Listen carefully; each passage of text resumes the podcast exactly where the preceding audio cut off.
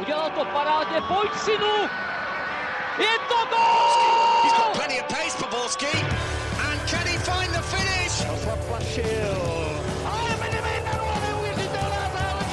Teď to chtělo přihrát Karlovi do běhu. Teď to chtělo o chviličku dřív. Heinz!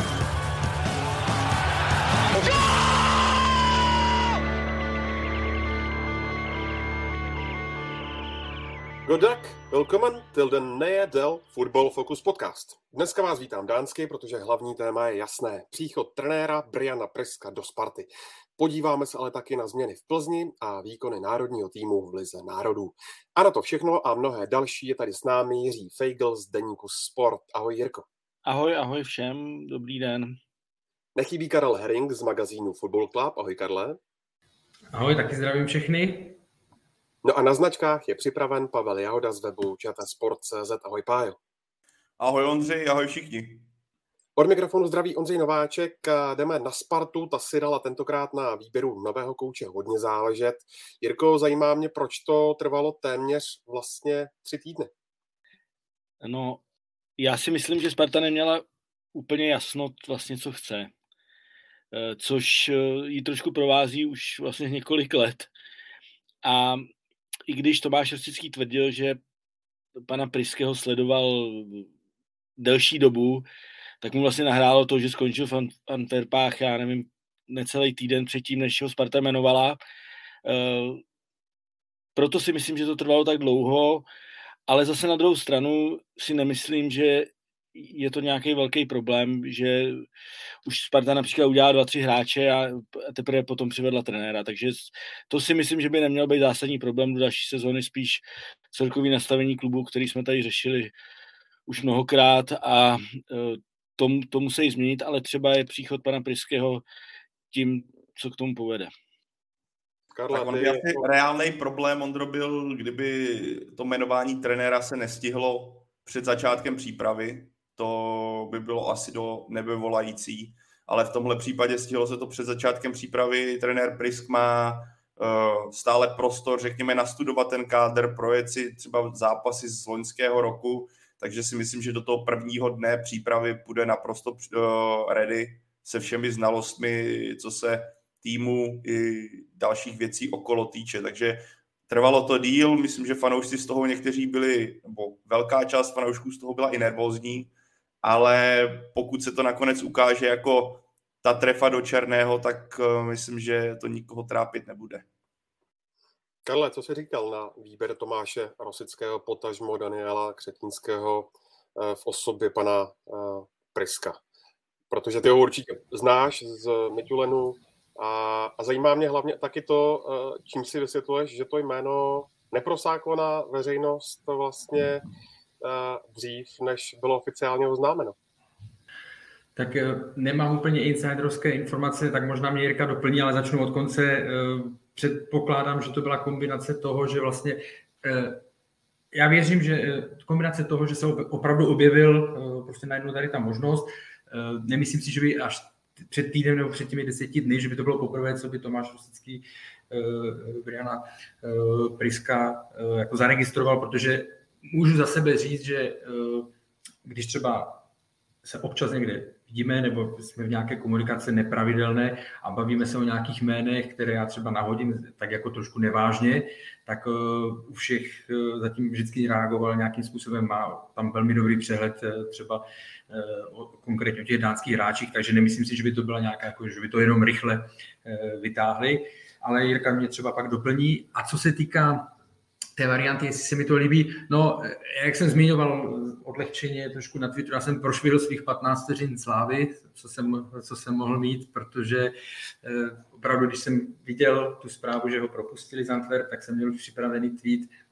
Tady se nabízí zajímavé jméno pro Spartu. No, neudělal jsem to, takže moje chyba, mohl jsem si zvednout sebevědomí o 20%. Ale ať se vrátím přímo k němu. Jako za mě je to velmi zajímavá volba. Trenér, který už prokázal úspěchy, to znamená, že to není někdo, jakože uvidíme, jestli se mu to podaří. On jasně prokázal na velmi podobné úrovni že dokáže ten tým přivést. Tím myslím Midtjylland, že přivedl k titulu, pak vlastně skončili druhý v lize, to byl ten jeho poslední rok a oni si to tam pokazili sami, tam oni to dlouho vypadalo, že ten titul obhájí, ale v závěru prohráli 2 zápasy ze 4 a to je stálo titul. Jo. Takže v Antverpách nevím, jak moc skončil 4., nevím, jak moc naplnil předsezónní cíle, ale určitě to nebyl nějaký propadák. Skončil kvůli rozporům s šéfem, k tomu se asi ještě dostaneme. Takže jako za mě zajímavá volba, ale pořád nesmíme zapomínat na tu jednu hlavní věc. Jo. My teďka budeme hodnotit trenéra, jak je dobrý, co umí, co přinese, jo. Ale my všichni víme po těch předchozích zkušenostech, že to rozhodně není jenom vždycky o té osobě toho trenéra, že se tam musí prostě změnit celkově jako to prostředí, že se musí tam přinést větší náročnost, kterou i vlastně z článku, které jsem třeba četl od kluků ve sportu, tak je to jedna vlastně z věcí nebo z požadavků, které ten trenér nový má, to znamená přinést větší náročnost, soudržnost do toho týmu a bude strašně důležité, jak to přijme prostě celkově to okolí, nejenom kabina, jo? Protože víme, jak to bylo v předchozích situacích, když třeba přijde cizinec a viděli jsme to teď i v hokeji, že vždycky je ta část nějaká, jako nelíbí se jí to, jo, proč cizina a tak dále, takže pokud se tady ty věci podaří posunout a zlepšit, tak pak teprve má samozřejmě šanci na úspěch. Jenom to, že by to byl výborný trenér, tak by to samo o sobě nepomohlo nebo nestačilo asi. Když člověk si k tomu snažil něco najít, dokoukat, nastudovat, poslechnout, tak za mě pohledem na fotbal, taktickou přípravou, řekněme přístupem k fotbalu i tím, jak on přistupuje ke své kariéře, když se bavíme o Priskovi, tak pro mě je to nejlepší trenér na papíře. Uvidíme, jak to bude vypadat v reálu, ale čistě na papíře je to pro mě nejlepší trenér, kterého Sparta za dlouhou dobu měla a má. V tomhle směru si myslím, že letenští udělali velký krok dopředu, ale jak zmínil Karel, to jeho angažování má i své úskalí. Viděli jako kolem příchodu Priska do Sparty je hodně optimismu, slyším od fanoušků, ale nesmíme zapomínat prostě na to, že český prostředí je v tomhle dosti specifický a i lepší jména se tady můžou spálit na to, že narazí právě, ať už zmínil Karel, dobře na jazykovou bariéru, kdy nebudeš schopný v té angličtině předat přesně to, co ty chceš, a nedělejme si iluze, jsou hráči, kteří rozumí určitě dobře, ale pak jsou hráči, kteří s tímhle budou mít problémy a budou potřebovat třeba překladatele. A druhá věc, ať se nám to líbí nebo ne, český fotbal je prostě, nebo česká liga je dosti specifická a uvidíme, zda Priske tady své principy práce bude schopný vůbec adekvátně implikovat do svého kádru. Ale k tomu se ještě asi dostaneme. Kdybychom ještě měli trochu víc přiblížit ty tebou zmíněné, Pájo, principy práce Briana Priska, tak jaké hlavní byste zmínili? Hovoří se o brilantní datové analýze, hovoří se o propracovaných standardkách. Co dalšího byste ještě přidali? Tak jako ty standardky zmínil teďka přesně, v tom on na to je úplný jako extrém v pozitivním slova smyslu, tak nenadarmo se mluvilo, že by měl zamířit do Manchesteru City, nebo mohl, nebo ta idea byla, že by právě zaštiťoval tuhle oblast. Za mě strašně důležitá věc, jeho idea nebo jeho neproblém pracovat s mladými hráči, protože když se podíváme, kádr Sparty je velice mladý, není neobvyklé, že kluci z akademie nebo kluci z Bčka jdou nahoru. V tomhle případě Prisk za mě ideální volba. Viděli jsme to Midtjyllandu, když hrál proti Slavii tehdy, když ji vyřadil v posledním předkole Ligy mistrů. V té záloze nebo v útoku to byli kluci kolem 21, 22 let a on sám se netají tím, že ho baví pracovat právě s mladými kluky, které může, řekněme, brousit, které může posouvat dál. Zmínil standardky, zmínil analytickou část. V jeho případě se budeme bavit asi jako uvidím, takhle, ono to je zase, vidíš něco na papíře, nasleduješ něco z předchozích angažmá, jestli hrál formaci se 4, jestli hrál se 3, on sám preferuje, že, agresivní styl, vysoký pressing, přímočarost, ještě jeho specialita, co já jsem naposlouchal nějaký hodinu a půl dlouhý rozhovor s ním, on strašně rád, když už se ten rychlý přechod, tak centry do vápna. On nechce úplně žádné vymýšlení kolem vápna, on naopak chce centry, dostává to na útočníka. A v tomhle třeba, když vypíchnu tuhle věc, abych zase nebyl extrémně dlouhý, ale za mě to asi potřebuji zmínit. Třeba jsem zvědavý, co to bude znamenat pro kádr, protože když jsem viděl, jaký hráče stavil Midtjyllandu na hrot, kde byl Kaba, pak jsme viděli teďka Antverpy. Mě by vůbec nepřekvapilo, kdyby Sparta, když se budeme bavit třeba o potenciálním doplnění kádru, tak tohle je třeba místo, kde by mě vůbec nepřekvapilo, kdyby Sparta začala v následujících, nebo možná už teď, ale i v následujících týdnech hledat v zahraničí nějakého vitálého, silového, ale rychlostního útočníka, který právě by zúročil tady tenhle taktický přístup ve stylu hodně centrů do vápna a on tam byl schopný dávat z toho góly. Plus osobně, kdybych ještě měl vypíchnout na tohle téma, kdybych si měl tipnout levé křídlo, kde on má zase rád rychlost, techniku, vůbec by mě nepřekvapilo, kdyby křídelní hráče se snažila, potažmo Priske měl požadavek, aby Sparta se snažila doplnit z zahraničí, přivést nějakou motorečku, která tam bude rozdávat radost, která bude obranu zaměstnávat a využívat právě tu jeho přímočarost, fyzickou náročnost, ale i individuální kvalitu. A zmínil bych poslední věc, a Karel možná s Jirkou mě doplní, schopnost pracovat s kádrem, schopnost pracovat s kabinou, protože co se ozývalo z Dánska, nebo co se dalo načíst, co se i ví, kabina Midtjyllandu byla hodně kluků, kteří byli individuálně silní, měli nějaké ega a bylo potřeba s nimi pracovat. On to zvládl, nastavil tam nějakou atmosféru, nastavil tam nějakou chemii, která fungovala do té doby, než odešel. A tohle je taky dobrý signál, že s těmi hráči nemá od nich odstup nějaký extrémní, ale naopak kdo s nimi dokáže komunikovat, snaží se tam udržet nějaký adekvátní atmosféru, aby se to nesesypalo jako domeček z karet. Můžu k tomu dodat ještě něco? Karel nakous nějaký nebezpečí příchodu pana Priska a to byla specifičnost České ligy, kabiny. Já tam vidím největší nebezpečí v jiný věci trošku a to v tom, že Sparta jde zase ode zdi ke zdi. Jo, jak už se tady motá několik let, jednou přijde takovej trenér, po druhý makovej a teďka přichází ke kádru, který je sestavený na nějakou hru pro pana Vrbu, přichází trenér, který má úplně jiný představy o fotbale, než měl pan Vrba. To znamená, Pavel o tom mluvil, on teda samozřejmě chce držet míč, chce být silnej v útoku, chce hodně napadat, ale chce jít mnohem rychleji dopředu. A najednou má tým, který stavěl Vrba, který měl problémy se standardníma situacemi, defenzivníma hlavně. Priske tohle má samozřejmě zlepšit. Teď jde o to, jestli to jde zlepšit ve chvíli, kdy mu zůstane kádr stejnej. Jo? A mně přijde, že jak říkal Pavel, já taky souhlasím s tím, že to je perfektní volba, ale zase je to skok Sparty z jednoho patra do druhého a je to další pokus. Jako kolik těch pokusů ještě bude? Jo? Co když se stane, že v říjnu zjistí, že nefunguje s kabinou a pak skočí po Radovi, nebo jak to bude vypadat? Jo? Proto Sparta, bavíme se o tom znovu, Sparta se musí změnit celkově jako klub, musí si jasně říct, co chceme, jaký chceme hrát fotbal, kolik chceme mít hráčů z akademie, nebo ne samozřejmě přesně, ale že chceme mít hráče z akademie v týmu, chceme ten fotbal hrát dlouhodobě a podle toho vybereme trenéra. OK, a teď jsme ale vybrali trenéra, který nezapadá do toho soukolí, který tam teďka je.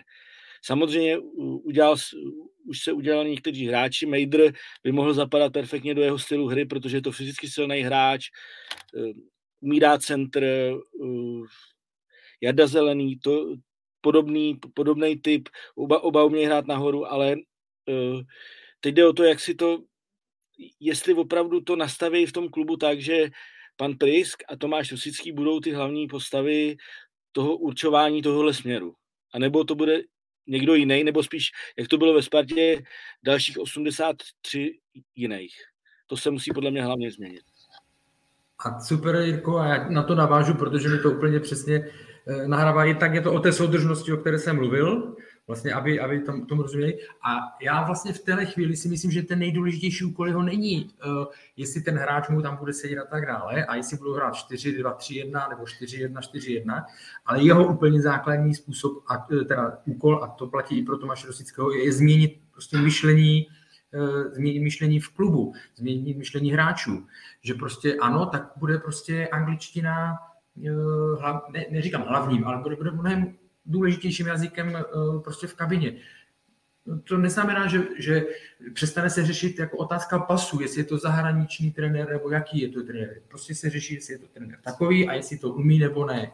Jo? A že se bude víc dělat věci v angličtině, teď ty mladí hráči z toho můžou jenom profitovat, že pak přijdou, pokud půjdou do ciziny, tak budou mnohem líp na to připraveni. Takže pokud se k tomu všichni postaví tak, že je to nová výzva, že je to nový směr, tak byť tam ty překážky jsou, o kterých mluvil Jirka, že vlastně doteďka to jako nebylo nastavené pro něj, tak pokud se tohle podaří změnit, tohle se podaří jako prioritně zvládnout, tak je to základ k tomu, aby se ten klub někam posunul. Jo? Protože vidíme, že prostě všichni se shodneme na tom, že problém Sparty není jenom o trenérech. Já si myslím, že je v pořádku, že se zase Sparta zkusí zahraniční cestu. Už jsme zase o 4 roky vyspělejší nebo o 5 roků vyspělejší, než když to bylo. U Stramačonyho, teď vůbec neříkám, že Stramačonyho, jakože...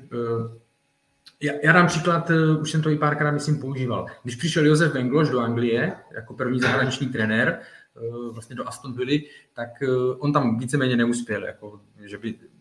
a poměrně rychle skončil. A zavedl tam nové věci, o které v té době v Anglii neměli vůbec potuchy, režim dietní a tak dále, větší, lépe připravené tréninky a tak dále. Jo. Ale vlastně on neuspěl, někteří se tam divili, co to tam vlastně zavádí, no ale za 3-4 roky přišel Wenger a zavedl de facto to stejný a pak to bylo úspěšný a pak se to na to nabalili všichni. Jo?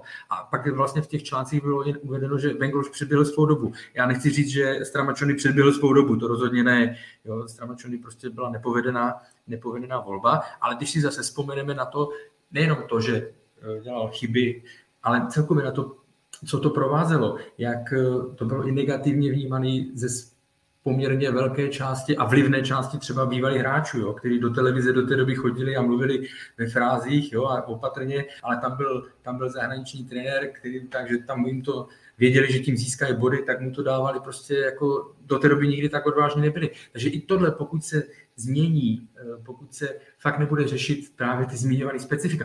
Jeden z úspěchů jeho bude, pokud přestaneme za 2-3 roky mluvit o tom, že česká kabina má specifika a že tam se zahraniční trenér nehodí, protože nechápe českou mentalitu a tak dále.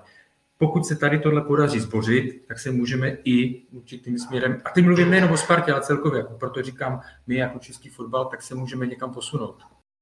Mě každopádně asi navážu tak lehce na vás oba.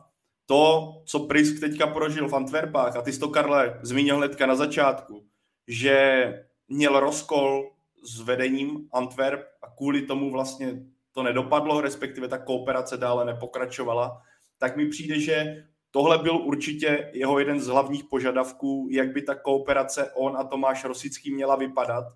A věřím, že v tomhle to bude nastavený jasně a mnohem vlastně čistěji, než kdyby tady tuhle zkušenost z předchozího angažmá on neměl. Ano, bude to vždycky na papíru, vždycky se to může rozsypat během podzimu, že najednou oba zjistí, že v praxi to není tak dobrý, jak si to představovali, ale myslím si, že dánský coach sem přichází právě s tímhle požadavkem a že právě tady tenhle předpoklad by to, co Jirko třeba nasínil ty i Karel, mohlo trochu uhladit a řekněme dostat do jasných mantinelů, co třeba teďka chybělo. A zároveň ještě bych dodal k jedné věci, v mých očích nebyl ideálnější čas na dalšího zahraničního trenéra, než je teď, protože Sparta prošla nepovedenou sezónou a prochází momentem, kdy odchází 2 výjimečné postavy toho kádru. Adam Hložek, kolem kterého to stálo poslední 3 roky, Bořek Dočkal, lídr kabiny, který měl výrazné slovo. Tohle všechno ti zmizlo a teďka je podle mě ideální čas, kdy Sparta může začít konečně. Ona buduje, nebo snaží se budovat velice pravidelně a nevychází to. Ale kdy jindy postavit nebo vydat se nějakou cestou, které se jistým způsobem štítili i s odkazem na nepovedeného Stramačionyho, než teď, než v momentu, kdy máš takhle výrazné zásahy nebo takhle výrazné vlivy na to, co se na letné dělo. No a já to ještě doplním. Jak jsem říkal, jako pro mě další jeden z úspěchů bude, pokud se přestane jako ten trenér hodnotit z pozice toho, že to já dám, jak jsem zmiňoval, podle pasu. Jo. My jako víme, žijeme v roce 2022, my víme, že náš fotbal rozhodně neudává nějaké trendy. Tak proč se nepodívat, když vidíme, že s domácí cestou to nejde, tak proč se nepodívat ven. Ty nejlepší kluby na světě, oni nejsou, nebo v těch realizačních týmech nemají nejlepší lidi ze svých jednotlivých zemí. Jo? Oni je mají prostě nejlepší lidi z celého světa. Takže tam máte prostě křižovatku, ten je z Nizozemska, ten je z Německa, ten je z toho, z Ameriky. Jo? A vytváří si tým. My jsme v určité době zaspali, pořád se máme kam posouvat, nebo pořád se musíme učit, tak proč si jako neinspirovat prostě jinde. Jo? Už bychom si fakt měli přestat hrát na to, že jsme nějaký svý a specifický a potřebujeme různé přístupy, protože podle mě tyhle vlastnosti nás brzdí. Jo? Vezmeme si Slávii, tým, který prostě přeskočil na jiný level. Proč přeskočil na jiný level? No, protože je tam něco, co dělají takzvaně nečesky. Náročnost, intenzita a tak dále. To, jo, je to jiný než typicky české. No tak pojďme zase najít něco dalšího. Se omlouvám tady za hluk. Ať se to prostě někam posune celkově. Jirko, zajímá mě, souvisí podle tebe s tou novou vizí Sparty i to, o čem mluvil Tomáš Rosický v tom rozhovoru, který vlastně Sparta vydala pár hodin předtím, než jmenovala nového trenéra. On tam říkal, že v budoucnu už nebude kladen tak velký důraz u hráčů na spartanství. Co si pod tím má člověk představit, podle tebe? No, tak to píchnu asi hodně do osího hnízda na Spartě, ale myslím si, že to přesně souvisí s tím, co říkal Karel. Většina klubů ve světě, v Evropě prostě nehraje na svoje odchovance, na svoje srdcaře, takový ty síly, chovance, který byli na Spartě hrozně dlouho, ale prostě na nejlepší hráče a stejný je to ve Slávii. Slávie prostě pochopila, že bez cizinců, dejme tomu, bez atletičtějších hráčů, který hod z nějakého důvodu v Čechách nemáme, za prvé je to výchovou, za druhé je to i třeba nějakým genetickým nastavením, tak bez nich nebude úspěšná. Ale dokázala vybrat ve většině případů kluky, který jsou profíci, který přesně se chovají tak, jak říkal Karel, funguje tam u nich ta náročnost. Já to slovo jako moc nemám rád, mně to přijde tak, jako kdyby chodili vyloženě do práce, při tom fotbal si myslím, že sice jsou jakoby v práci, ale hrajou fotbal, jo. Ale prostě našli hráče, a to musí Sparta, který jsou schopní přistoupit na to, že nejdou na hodinu a půl ráno na trénink a potom na kafíčko, ale video, regenerace, individuální věci. Když řeknu konkrétní příklad, já mám poměrně detailní informace z jednoho klubu, všichni víte z kterého, tam byl jednu dobu trenér u mládeže, který zakazoval individuální tréninky hráčům. Byl to šéftrenér mládeže, protože říkal, my, co vám dáváme, to vám stačí. No ale pak se v tom klubu objevila skupina hráčů, jako Tomáš Maninský, třeba Petr Švárc, a ty si začali přidávat, už teda v chlapech, s Ondrou Krajákem, bývalým kondičním trenérem 21, a najednou vylítli. Získali velký angažmá, velký peníze.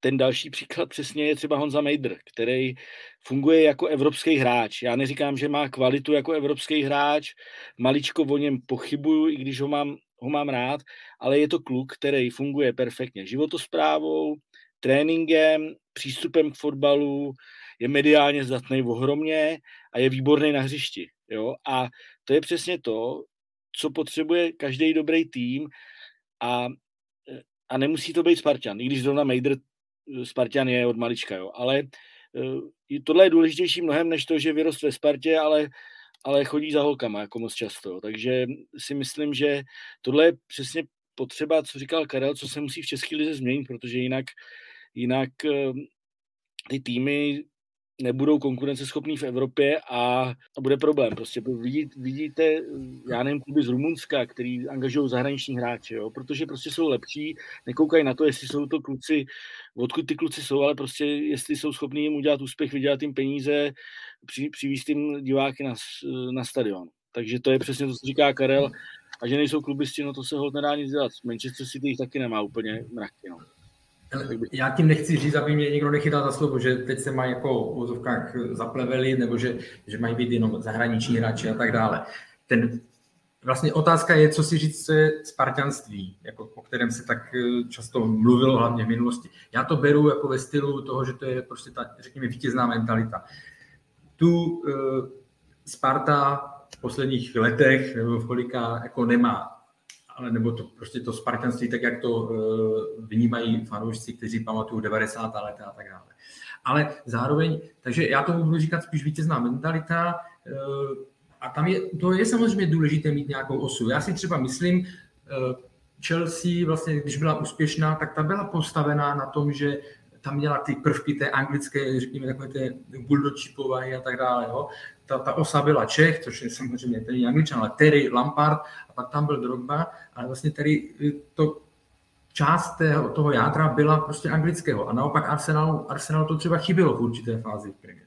Takže já neříkám tím, že by se to mělo jako, že by se to mělo být teďka nadnárodní.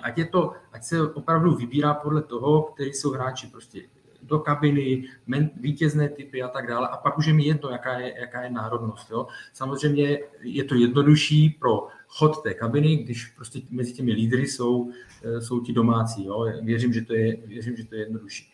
Ale takže pro mě to spartanství je takové v tuhle chvíli, je takové, já nevím, jestli prázdné slovo, já nevím, jestli tím někoho nenaštvu, ale že ten základ je opravdu jako najít jádro, postru, vítěznou mentalitu. A je mi jedno, jestli to je hráč, který přichází z Hradce a vyroste do té role, nebo jestli přijde z Dánska nebo od někud jinudy. No. Takže tam jako bych to neviděl, že nějakou revoluci nebo nějaký skandál, že by to, když Tomáš Rosický teda zmínil tady ten termín.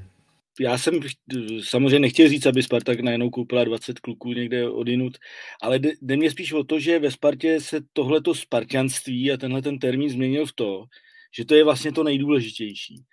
A že prostě, když je člověk Spartan, je arrogantní nebo přezíravej občas, což Sparta bývala, tak je nejlepší. A pokud tohle nemá, tak je jedno, jaký to je hráč. Jo? A to si myslím, že ve Spartě to úplně jakoby...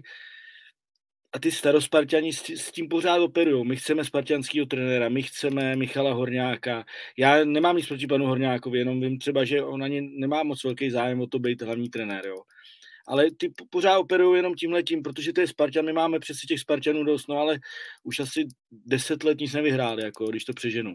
Takže já si myslím, že ta čas na tu velkou změnu tam je. Ty jsi řekl, Jirko, přesnou věc a Karel řekl sparťanství jako vítězství. A pak máš spartanství tady těch kluků, který dokázali ze Spartou obrovský věci v 90kách, ale volání jich je, pro mě v jejich podání je spartanství odkaz minulosti, který do současného fotbalu už skoro nepatří. Pokud se budeme bavit o tom, že bys měl právě jako klíč k přestupu mít kluka, který fandí Spartě nebo byl od malička Spartan, pokud takový je, tak Sparta nikdy nebude směřovat k tomu, kam cílí, aby byla evropským úspěšným klubem a aby dominovala zpátky v českém prostředí, pokud by se takhle měl stavět kádr. Když budeš mít dva stejně dobrý hráče, jeden bude víc Spartan, OK, pomůže to, jak zmiňoval Karel, ale jinak by tohle měl být jako takový hodně vedlejší kritérium, než to, že by musel se rozhodovat na základě tohle. Ještě se, Karle, zastavím chvilinku u tebou zmiňovaných Antwerp. Jak víme, tak Brian Priske dovedl do Evropské ligy, ale nakonec to po té sezóně bylo 4. místo, bylo tam hodně různých přesunů v kádru a už vlastně déle dopředu se vědělo, že to bude jedna a jediná sezóna Briana Priska. Čemu to přičítáš? Aspoň z těch informací základních, které jsem si jako přečetl nebo které jsem zjistil a konzultoval, tak tam došlo a myslím, že to i Pavel naznačil, tam došlo už začátkem března, nebo to asi vyvrcholilo v té době, neshody mezi trenérem a mezi předsedou nebo šéfem klubu Polem Žisénem, jestli to čtu správně. V jednom zápase Antverpy prohrávali o poločase 0-1, on vletěl do kabiny, začal tam řvát po hráčích, po trenérovi, jo, takže tam vznikl tam konflikt. Antwerpám se podařilo ten zápas otočit. Priske ani nešel třeba úplně, jak byl z toho hotovej, nebo jak to popsat, tak ani nešel na tiskovou konferenci tehdy.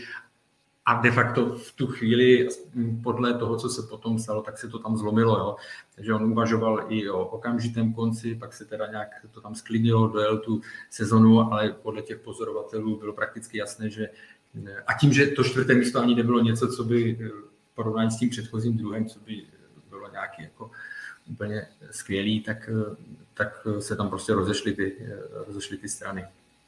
A to třeba jenom navážu na Pavla, který mluvil o těch vlastnostech trenéra, tak řeknu i co se týká ještě té kabiny, tak třeba ještě v Midtjyllandu ukázal, že se nebojí jít, jako, že umí být friendly, což zmiňoval myslím i Filip Novák v rozhovoru a tak dále, ale že umí jít i do jako, konfliktu v tom smyslu, že prostě nikdo mu nepřerůstá přes hlavu, protože vlastně Sisto, že jo, který se vrátil do dánského fotbalu, jako, a vrátil se tehdy pod jeho vedením do Midtjyllandu, tak to byla velká hvězda, ale vyjádřil se tam dvakrát něco v tom smyslu, že se mu nelíbí, na jaké pozici hraje a trenér ho prostě, nebudu říkat, co ho zatočil, ale prostě šel s ním posadil ho, jo, nenasadil ho, takže umí si v tomhle i zjednat pořádek a respekt v kabině.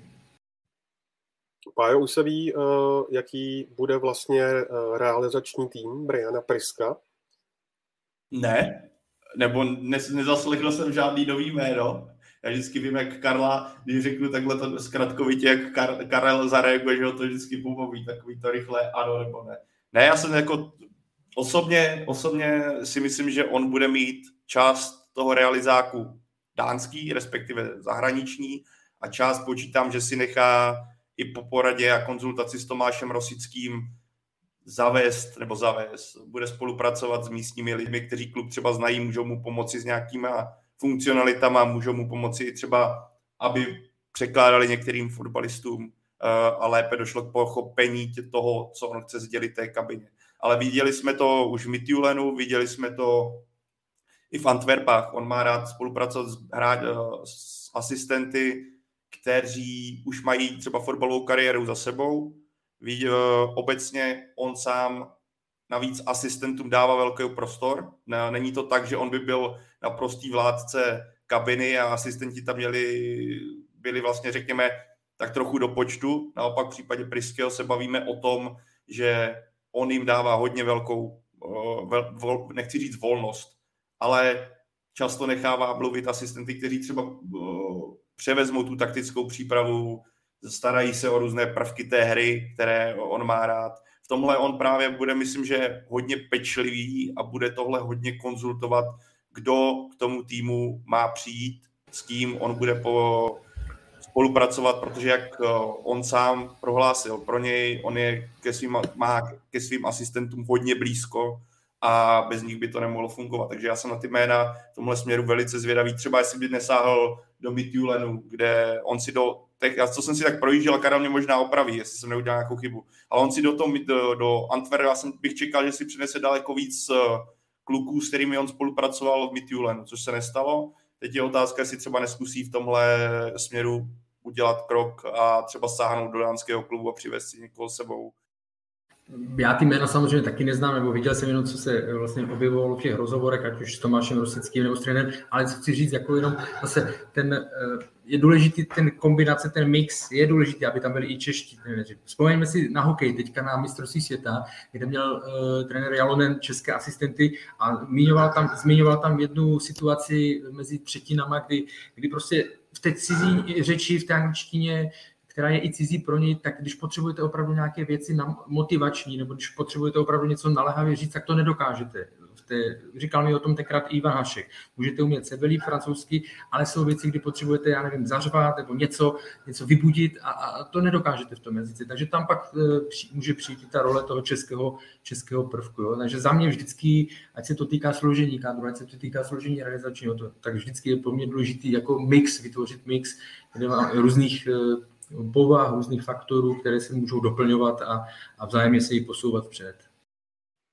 Jirko, Tomáš Rosický přiznal, že Brian Priske a Adrian Gola byli jediní dva trenéři, s nimiž hovořil osobně. Nakonec se tedy rozhodl pro Priska. Co myslíš, hovořilo v jeho prospěch a proč to nakonec s Gulou nedopadlo. Myslíš, že v tom sehráli roli třeba i fanoušci, u nich byla ta nevole, kterou by mohl přinést příchod Guly poměrně viditelná? No tak já myslím, že hlavní důvod je ten, že pan Prisk byl najednou volný. Tak to je, myslím si, ten hlavní důvod. Další důvod je, že si nemyslím, že Tomáš Rosický si úplně sednul s Gulou, co se týče herního projevu. Protože sice nějaký to základní nastavení oni mají vymyšlený, nebo na to mají stejný názor, to znamená držet míč, být aktivní, ale Gulova i Plzeň se blíží trošku španělskému fotbalu, který jsme včera viděli v Edenu. Je to samozřejmě trošku nadsázka, jo, ale opravdu držení míče, rozehrávka, otvírání prostorů. A Tomáš Rosický i jako hráč byl sice technický, ideální kluk do španělského fotbalu, ale přesto byl strašně dobrý v tom, jak dokázal zrychlit hru, jak se dokázal otočit s balonem, jak dokázal dát přihrávku. A i za Verby si myslím, že mu chybělo v té hře Sparty tahleta rychlost, tahleta, jak to říkají trenéři, jít hned nahoru prostě. S tím je známý třeba Rangnick, prostě v Čechách Hoftych. A myslím si, že Tomáš Rosický u Guly necítil tuhle věc, kterou tam chce změnit ve Spartě. A i kluci o tom mluvili. Já si pamatuju Midtjylland, Antverpy musím přiznat, nemám nastudovaný takhle, ale Midtjylland si pamatuju, za Priska Midtjylland takhle hrál. Takže to si myslím, že byl hlavní důvod. Co se týče fanoušků, nevole tam nějaká byla, ale přece koupili nebo vzali Verbu. Jo? Takže ten rozdíl, jako Verba a Gula už to stejně nic horšího, než Verba být nemůže v tomhletom směru, dá se říct, jo? Protože to je fakt symbol z Plzně. Plzně navíc Baníkovec a Gula byl chvíli v Plzni. A ještě, já si myslím, že ještě jedna věc hrála roli, a to je to, že Gulovi fakt nevyšla 2 angažmá za sebou a docela dost brutálně bych řekl, jo? Protože opravdu z Plzně i z Krakova odcházel jak spráskaný pes, když to přeženu. Jo? A přece jenom, aby Sparta koupila nebo udělala neúspěšného trenéra, to není úplně ono. A když si vezmu, tak mně se teda pan Gula jako líbí, jak mluví o fotbale, i celkem ty jeho představy, ale když vezmu celou jeho kariéru, tak kde byl úspěšný? Kluci mě třeba mě doplníte, ale jasně v Žilině, 21, OK, ale jinak to je od 10 k 5, dá se říct. Jo? Takže já si osobně nemyslím, že Gula je jméno pro Spartu. Že jenom prostě to vypadalo zajímavě, třeba to byla alternativa, ale fakt si nemyslím, že by to v tuhle chvíli bylo dobrý řešení. Já jenom k tomu doplním, co říkal Jirka, jak důležité je i pro tady ty kluby typu Sparta nebo prostě velké kluby v jednotlivých zemích, jak hraje ten faktor toho trenéra a ty jeho posledních předchozích výsledků. Já si vzpomínám, já nebudu jmenovat teda kromě trenéra, ale kdysi bylo období, kdy se Sparta, jedním trenérů, o kterých uvažovala, byl Zdeněk Psotka z Olomouce, který tehdy hrál velmi zajímavý fotbal, Olomouci a tak dále. A už byla nějaká jarní část, Olomouci už se potom nedařilo a oni už tam zvažovali jeho odvolání, zároveň ale ve Spartě přemýšleli, že by ho od nové sezóny vzali jako hlavního trenéra do Sparty. No a od jednoho funkcionáře jsem tehdy slyšel, že vlastně i ta Sparta nějakým způsobem řešila se Sigmou, jako jestli to ještě vydrží, ať ho neodvolávají, protože pro Spartu by bylo vlastně ne že nepřijatelné, ale nebylo by to úplně ideální, kdyby vlastně představila trenéra, kterého 2 měsíce nebo měsíc předtím vyhodili z provinčního, ale prostě z Olomouce, což není úroveň Sparty a Slávie. Jo. Oni ho teda pak nakonec opravdu, oni ho podrželi ještě, pak ho stejně, myslím, pak skončil, jestli se nepletu, a do Sparty nešel. Jo. Ale chci tím jenom ukázat na tady tomu příkladu, byť je starší, že i tohle hraje roli vlastně při tom, když velký klub chce angažovat nebo angažuje trenéra, tak i tohle může hrát nějakou roli.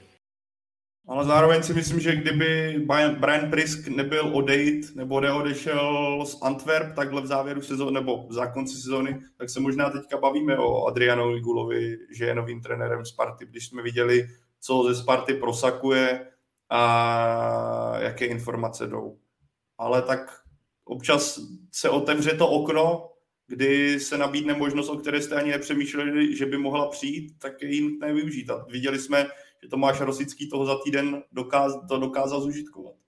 Teď a samozřejmě povíme si třeba za půl roku, za rok, jestli to bylo správně, ale tak to teďka nikdo nedokáže říct. Že?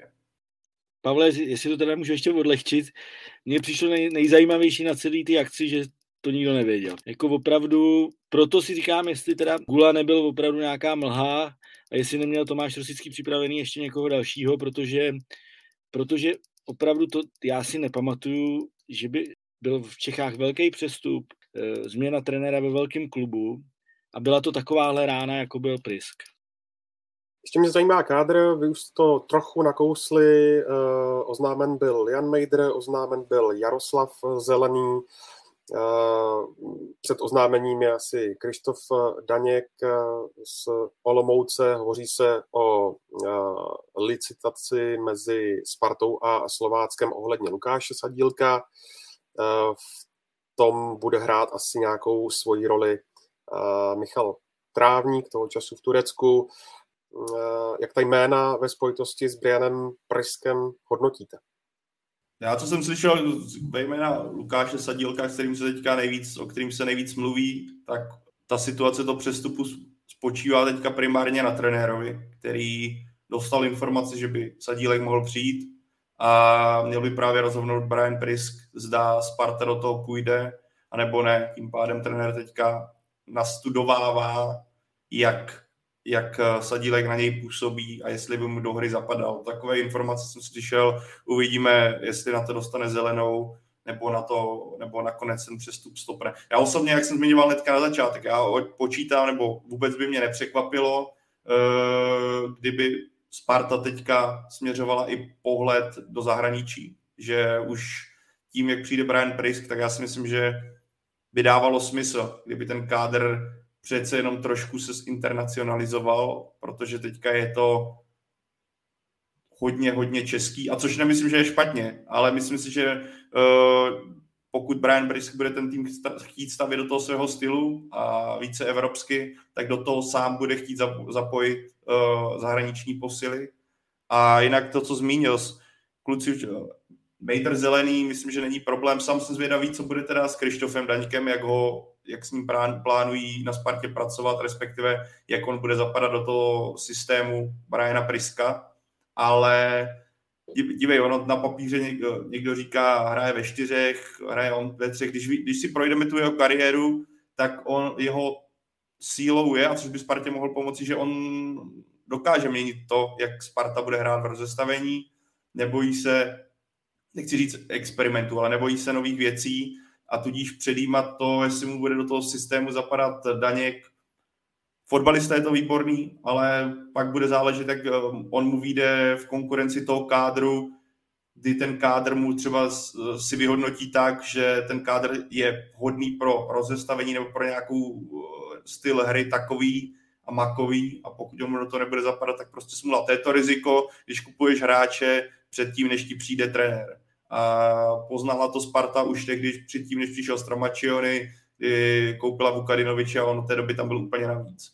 Takže jako může se to stát, ale tak Krištof Daněk je pořád mladý, nevím, kolik, 18, teďka si to nedám z hlavy, 18-19 let, plné dispozice má pro to, aby udělal kariéru, takže. Ale spíš jsem zvědavý to, co se bude dít dál, než na ty kluky, co přišli, jak Brian Priske bude s Tomášem Rosickým pracovat na posílení. Jestli přijdou nějaký zahraniční hráči, tak to neznamená automaticky, že to je jenom jako požadavek Briana Priska, protože vím, že už v průběhu hra jsem slyšel o několika jménech nebo takový jako širší nějaký okruh hráčů, který třeba ze severu se právě líbí, jo? A to ještě nemělo nic společného s novým trenérem. Tam je vždycky samozřejmě otázka, jak ten hráč bude cenově náročný, dostupný, kolik bude Daniel Křetinský ochoten uvolnit peněz na ty přestupy, vzhledem k tomu, že Sparta teď nějaké peníze vydělá za Hoška, jo, takže to všechno záleží opravdu na tom, a že přijdou nějaký, začnou zase chodit jako zahraniční, pochopitelně, nebo nevěřím, že by se opakovalo léto s Andreou, jo, ale že přijdou nějaký třeba hráči, tak to je logický a normální z pohledu. pokud bude se to prostě hodit Spartě a zjistí, že v Česku nikoho takového nenajde, tak proč ne? Léto s kovbojem Andreou. Myslíš, Karle, že by se z Kaspera Hejera mohl stát takový komunikační můstek mezi jím, kabinou a trenérem? Může samozřejmě, jemu by to opravdu mohlo pomoct, on má za sebou těžkou jako sezonu v tom pohledu, že přišel, zranil se, že jo, nadlouho, špatně se do toho pak dostává ten závěr, jako nebyl samozřejmě nějaký oslnivý, to jsme všichni viděli, trošku mi to připomínalo situaci Tiaga Alcantary, který přišel do Liverpoolu a dřív než se rozkoukal a než mohl ukázat tu kvalitu, tak zlomili tomu Richarlison ho zrakvil, jo, a on se pak vrátil sice, ale do té sezony vlastně už se úplně nedostal jako do té formy, která se od něj očekávala na ty výkony. Teď to může něco podobného Kasperhoja předvést, určitě mu to asi v úvodu nějakým způsobem pomůže, nebo bude cítit novou motivaci, protože ten základ opravdu je, a zase se vrátím vlastně k tomu, co říkal Jirka, Sparta měla nějak vybraný tým pro předchozího trenéra a teď je to v mnoha ohledech jiné. A jenom ten základ je prostě, jak ty hráči to přijmou, tady tu změnu. A teď fakt se můžeme bavit o jménech, o 360 jménech hráčů. Ten základ je, chceme se zlepšovat, chceme pod ním pracovat, chceme hrát tady ten styl, budeme se učit, budeme otevření a vlastně nic, velká věda v tomhle směru není. Očekáváte, kluci, že se ve Spartě nějak změní přístup k brankářům? Protože Tomáš Rosický v tom rozhovoru taky zmínil, že jedním z problémů, proč to nakonec s titulem tak dále nedopadlo, byla právě nestanovení brankářské jedničky. Chvíli to byl Holec, pak Heča, Nica byl mimo, Pavel Vrba vždycky říkal, že to nechává na trenérech brankářů, že se tady o to nezajímá. A spolu s tím víme, že Sparta má spoustu brankářů i mimo klub, například Vorla podobně. Tak myslíte si, že tady nastane nějaká změna? To řeknu rychle, tak viděli jsme, že to nebyl jen problém Sparty, byl to problém i Slávie. O to jsme se tady posledně bavili, zbytečný opakovat. Ale tak určitě se otevírá šance, že jo, pro Florina Nicu, protože přijde nový realizák, je tam nový trenér, přijde nový trenérský brankář. Teda trenérský brankářský trenér. A takhle, jako teďka je to možný. Tohle asi jde k tomu jediný říct, jako netuším, co on po brankářích přesně bude chtít, kdo mu bude do toho nejvíc sedět. Ale je pravda, že jestli jsme Slávy kritizovali, že za tu rotaci, tak Sparta má to samé a za mě z toho tria, které tam je, což je Nica, Holec, Heča, navíc tam máš ještě Vorla, který je v Budějovicích, že jo, a bude se vracet, tuším, do přípravy na Letnou.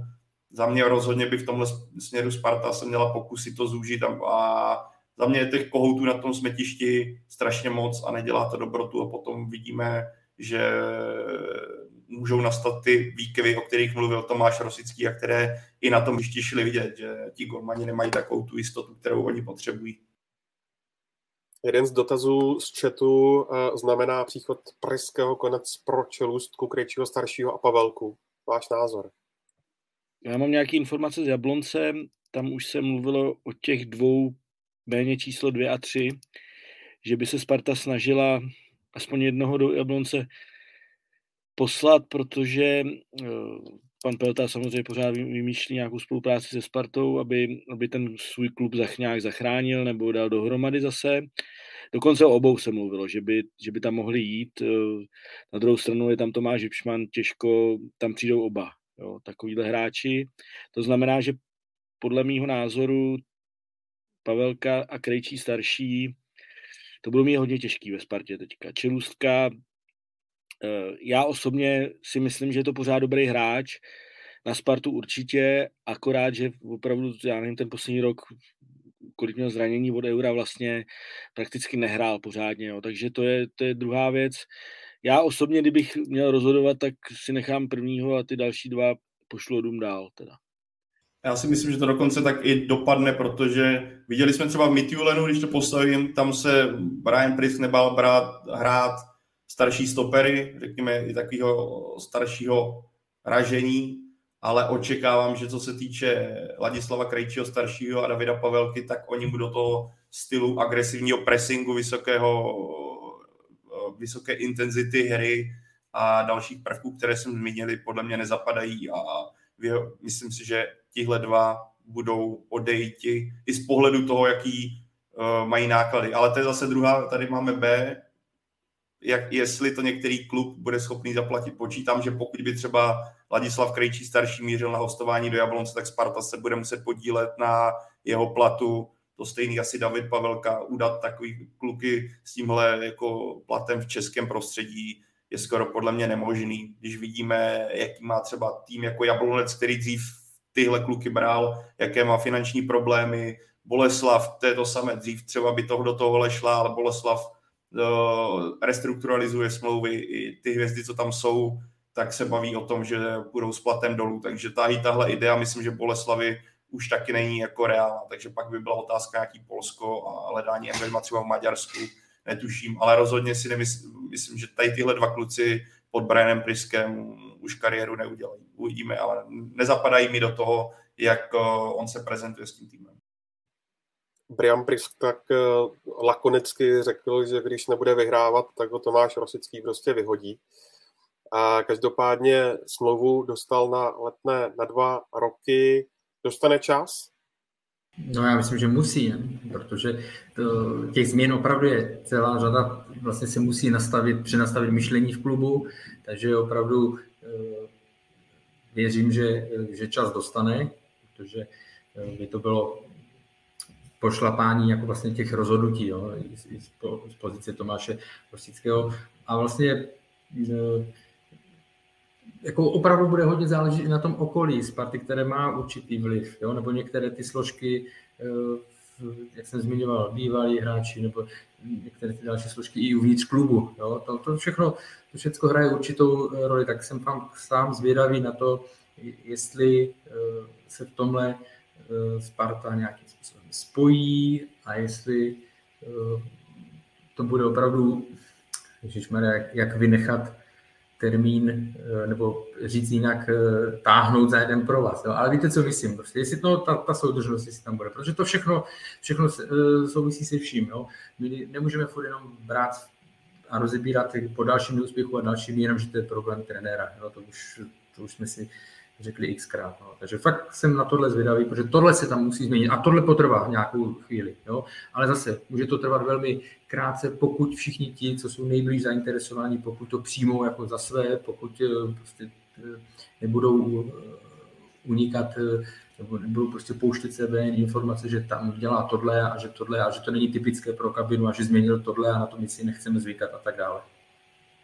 Jako pokud by neuspěl ani Brian Priske, tak už vlastně nevím, kdo by ve Spartě měl uspět. A už bych tam to světlo na konci tunelu skoro až neviděl, protože, jak jsme zmínili na začátku, pro mě na papíře i s ohledem na to, jak se prezentoval ve svých předchozích angažmá, je to kouč, který by měl konečně Spartu z tohohle vytrhnout. Ale, jak říkal správně Karel, nebude to za týden, nebude to za měsíc, chvíli to bude trvat. A Sparta bude potřebovat prostě objektivně čas a pokud bychom zase po 3-4 neúspěších třeba na podzim, což může přijít, stávalo se to i lepším trenérům, že jim při tom prvním ročníku nebo ty začátky angažmá nevycházely tak, protože si zaprvé učili kádr, jak chce hrát, nebo jak trenér chce hrát, přebudovávali si ten kádr, že jo. Počítám s tím, že toto léto i v zimě bude docházet k obměnám, kdy Priske bude poznávat, ten tým taky nepoznáš za měsíc, že jo.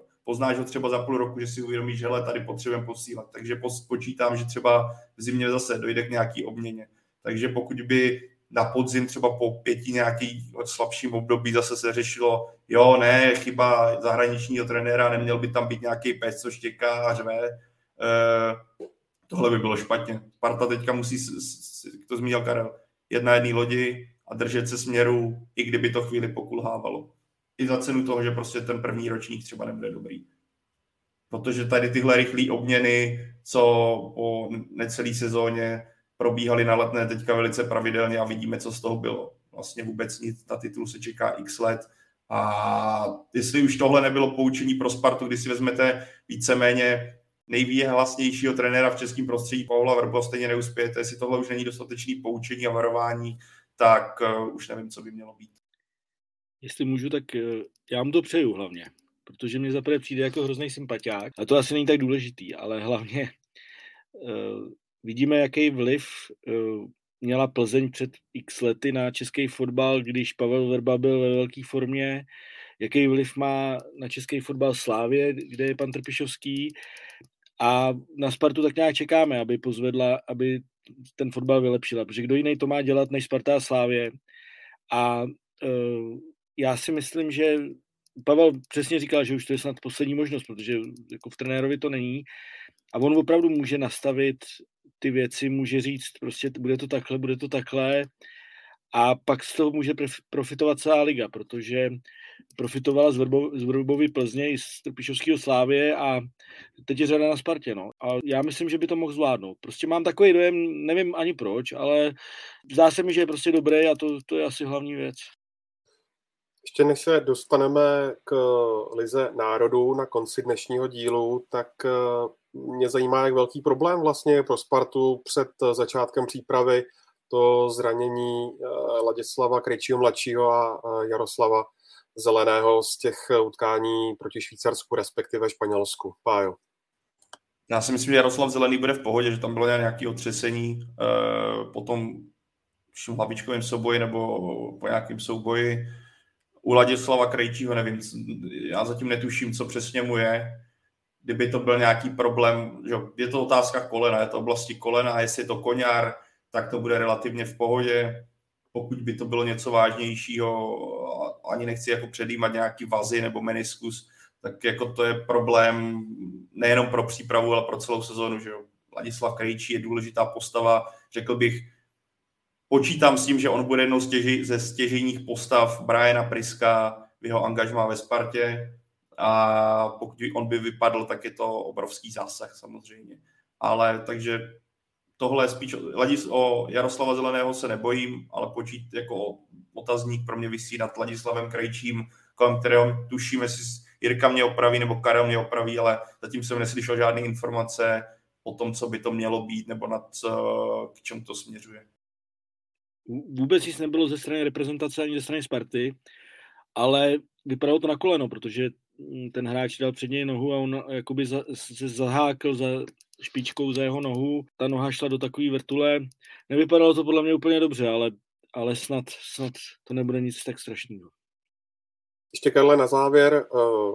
Jindřich Trpišovský ve Slavii, Brian Priske ve Spartě, Michal Bílek v Plzni, Pavel Vrba v Baníku, Ostrava, někdo to nazval hvězdními trenérskými válkami, tak uvidíme opravdu hvězdné trenérské války.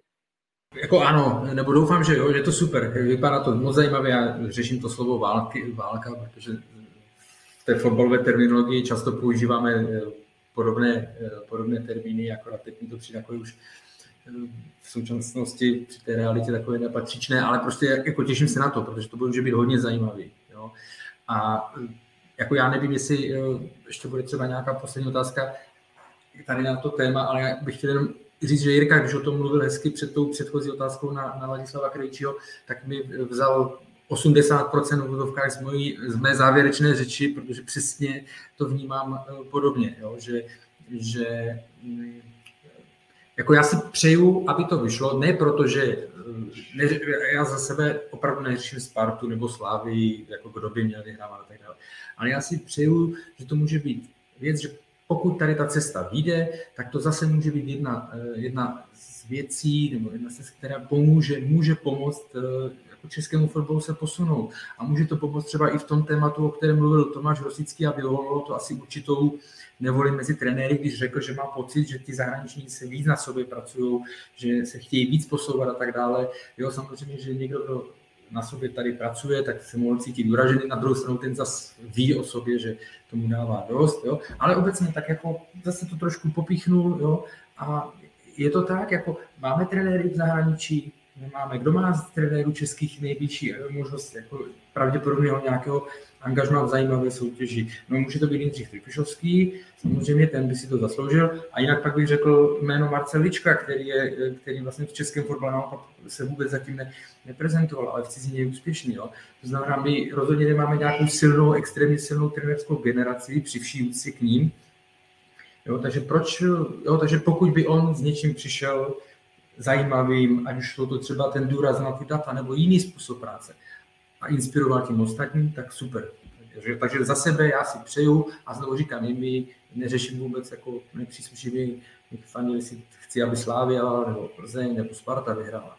Ale budu rád, když se to povede. Bude to dobře pro Spartu, bude to dobře pro český fotbal obecný a může nám to zase otevřít nějaký, nebo sundat trošku klapky z očí, které máme v některých věcech.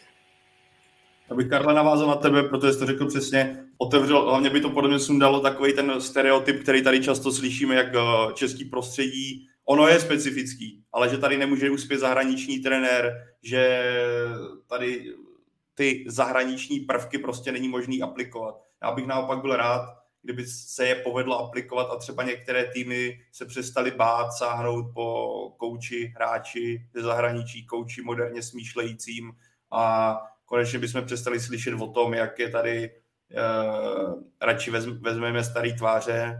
Nic proti jim, když na to mají, no problém. To zase má být vůči tomuhle nějakým pejorativní, vůči starším, to v žádném případě. Už vidíme to na Carlu Ancelottimu, co dokáže ve svém věku a jaké za sebou má úspěchy. Ale myšleno, aby tady jsme potlačili nějaký strach z neznámého. Vidíme to teďka i hokejový reprezentace. Přesně tak, zbořme mýty, zbořme stereotypy.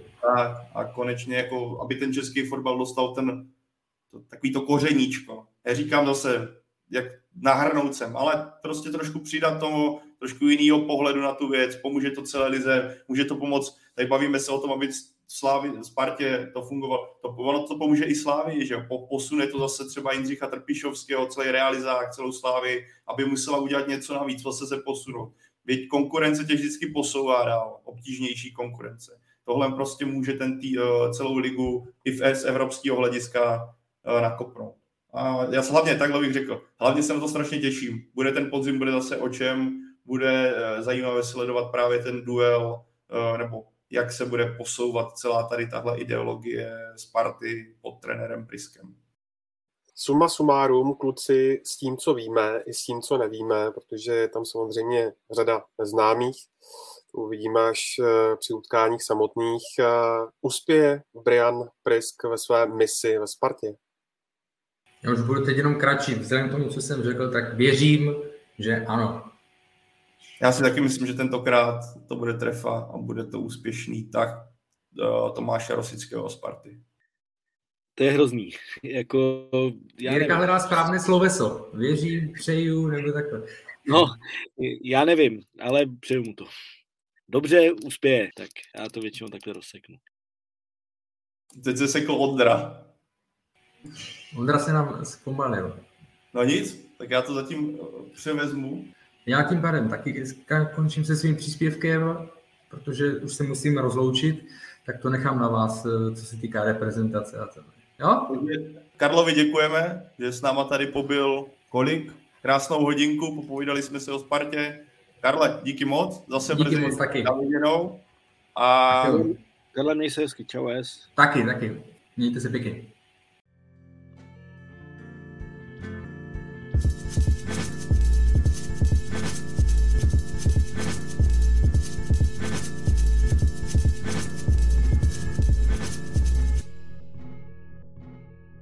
A máme tady ale střídání, nepojedeme jenom 3 hlavy, i když by se to nabízelo, respektive uvidíme, co Ondra, ale nastupuje tady nová opora pro zbytek dnešního tématu a to je bývalý ligový hráč, který, jak sám na Twitteru píše, to z ligy dotáhl do hoznice, a to Petr Nerad, který už tady párkrát sám byl, takže nazdar Petře.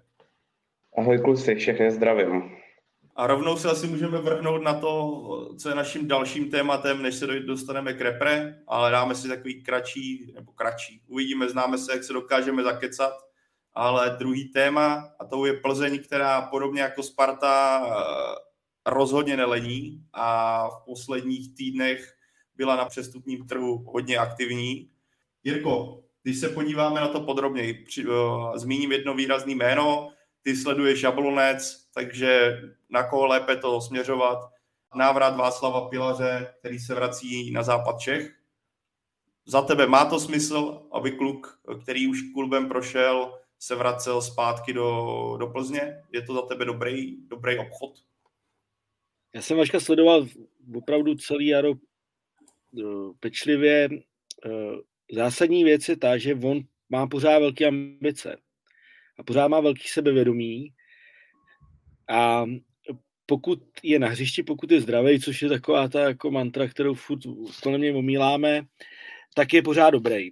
A má, myslím, co dát i Plzni, protože z pozice levýho křídla občas hráli pravý v Jablonci, ale víme, že mu to sedí víc na levé straně, tak může Plzeň posunout. Kopic se může přesunout na desítku. Jo, myslím si, že těch křídel vlastně jakoby není nikdy dost. Každý tým nebo každý trenér v každém týmu chce pořád kupa křídla. Že? A Vašek Pilař,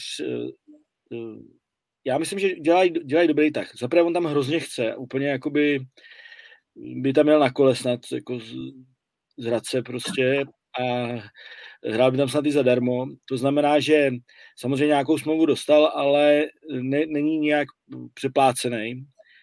A opravdu je to, on je srdcař, jo? On jakoby tu Plzeň má rád a já si myslím, že dělají dobře. Jediná věc v jeho případě je, že musí najít prostě řeč s trenérem. On měl problémy s panem Jílkem v Olomouci, protože Vašek prostě nemůže trénovat celý týden naplno. Ty úlevy jsou tam nutné vzhledem jeho zdravotnímu stavu.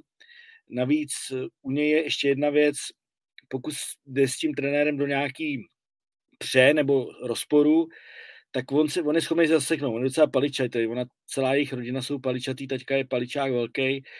A řekl bych, že u něj to je skoro horší než takový ten fyzický stav. Jo. A on to bere tak, že když ho nechají jet si jeho režim, tak on pak pomůže dobře na hřišti, protože je dobře nastavený. A pokud to Plzeň zvládne, což pan Bílek je přece známý tím, že umí udělat kabinu, je s hráčema na jedné lodi vlastně všude, kde byl, od Blšan přes Nároďák, takže by si myslím, tohleto mohlo fungovat. Navíc Václava Pilaře trenér Bílek zná, že ho z repre. A jak jsi zmínil, Václav Pilař by dojel do Plzně na kole. Já si myslím, že on tam i přichází s takovou tou rolí ne úplně základního kamene, ale spíš kluka do rotace i s tím zdravím, že bude dostávat třeba prostor v lize, když bude pohár nebo takhle. Že je to ideální kluk na rozšíření toho kádru a síly, že jo? Kdy máš další silný křídlo a když vidíme, jak on se prezentoval v Jablonci, kdy on a Milan Petržela, že jo, během podzimu se často fanoušci volali potom, proč tady tihle dva zkušení pardálové, kteří hrají výborně, nejsou v národním týmu, za mě jako dobrá posila pro Plzeň, protože, jak jsi to zmiňoval ty, on už je v takovém věku a i zdravotním stavu po těch letech, že pro něj je tohle vlastně svým způsobem odměna, že ještě Plzni bude moc vrátit to, co, nebo vrátit, že si Plzni ještě kopne třeba o titul nebo poháry. Jestli to ještě můžu doplnit, já si myslím, že on je, jako Pavle, ty říká rozšíření kádru samozřejmě, ale tam jde opravdu jenom o ten fyzický stav, protože si myslím, že kvalitou to je fakt, Vašek je pořád jako špička. Jo, ne nadarmo, podle mě na podzim pan Šilhavý o něm uvažoval do nároďáku. On opravdu je furt dobrý, u něj je jenom ten problém fyzický.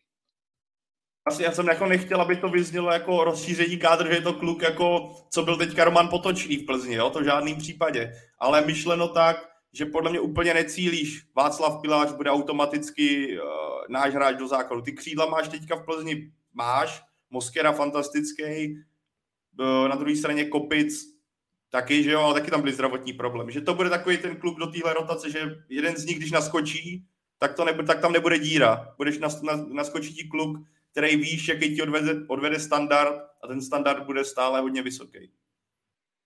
Ahoj Petře, Plzeň už zase po několikáté lovila v Karviné. Když se podíváme do minulosti, tak Balula, teď na hostovačce byl Eduardo Santos a teď sáhla po Christy Čozem, i když ten za sebou nemá úplně zářnou sezónu, tak chápeš tenhle přestup?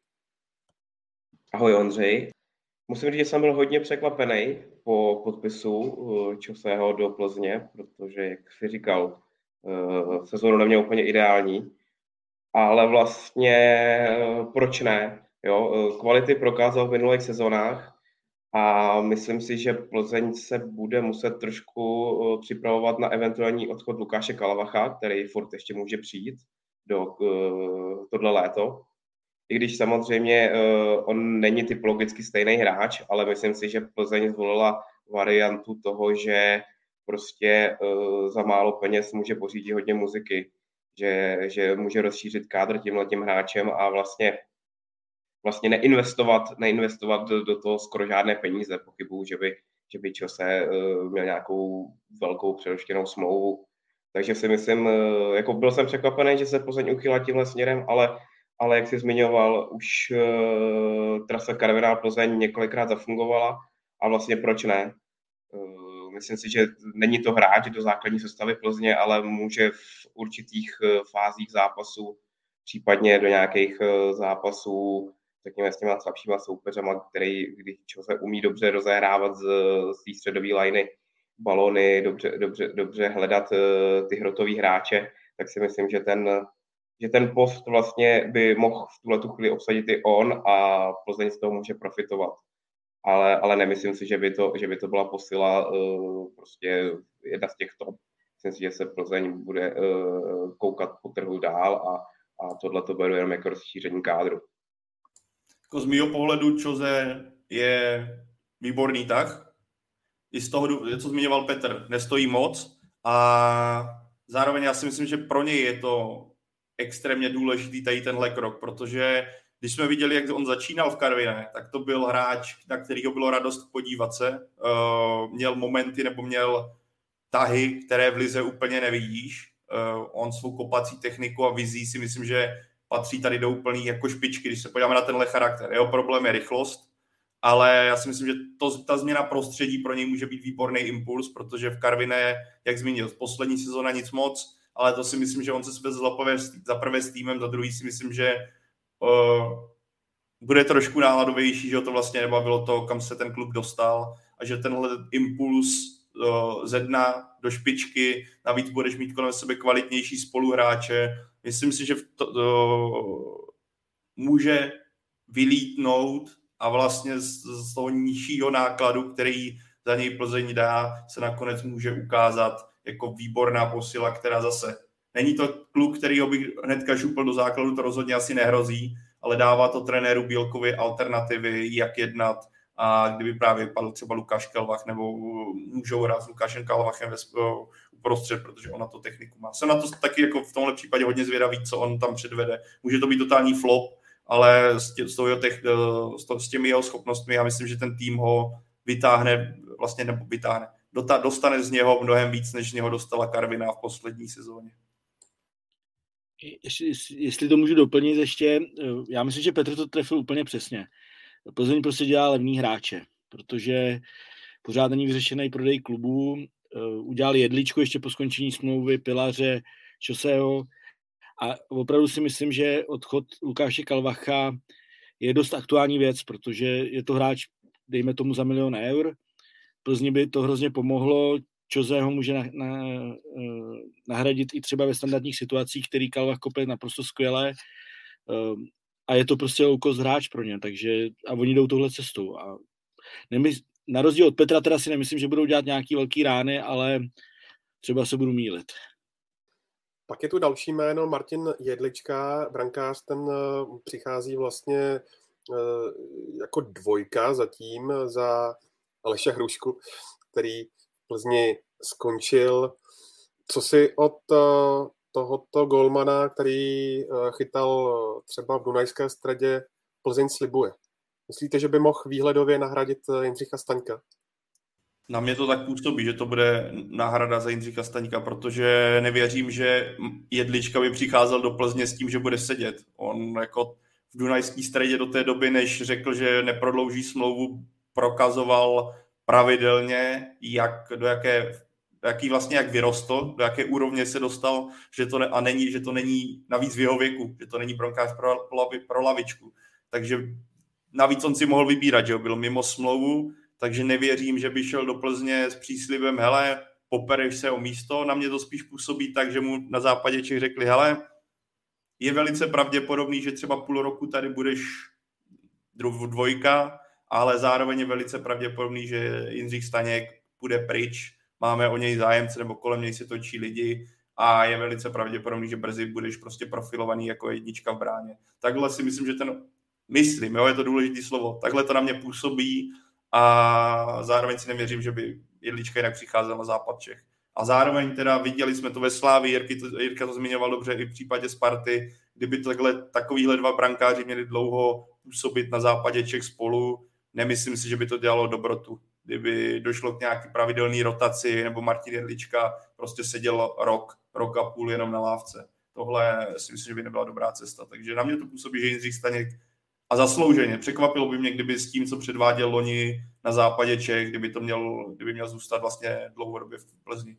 Bohužel pro Západočechy, to musím takhle říct, to je golman, který přerostl Českou ligu v současnosti. Ještě bych to doplnil.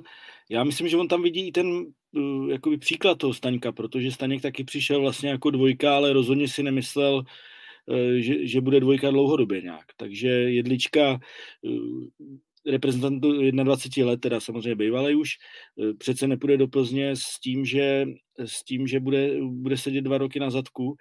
A navíc ještě se zase vracíme k těm penězům. Plzeň prostě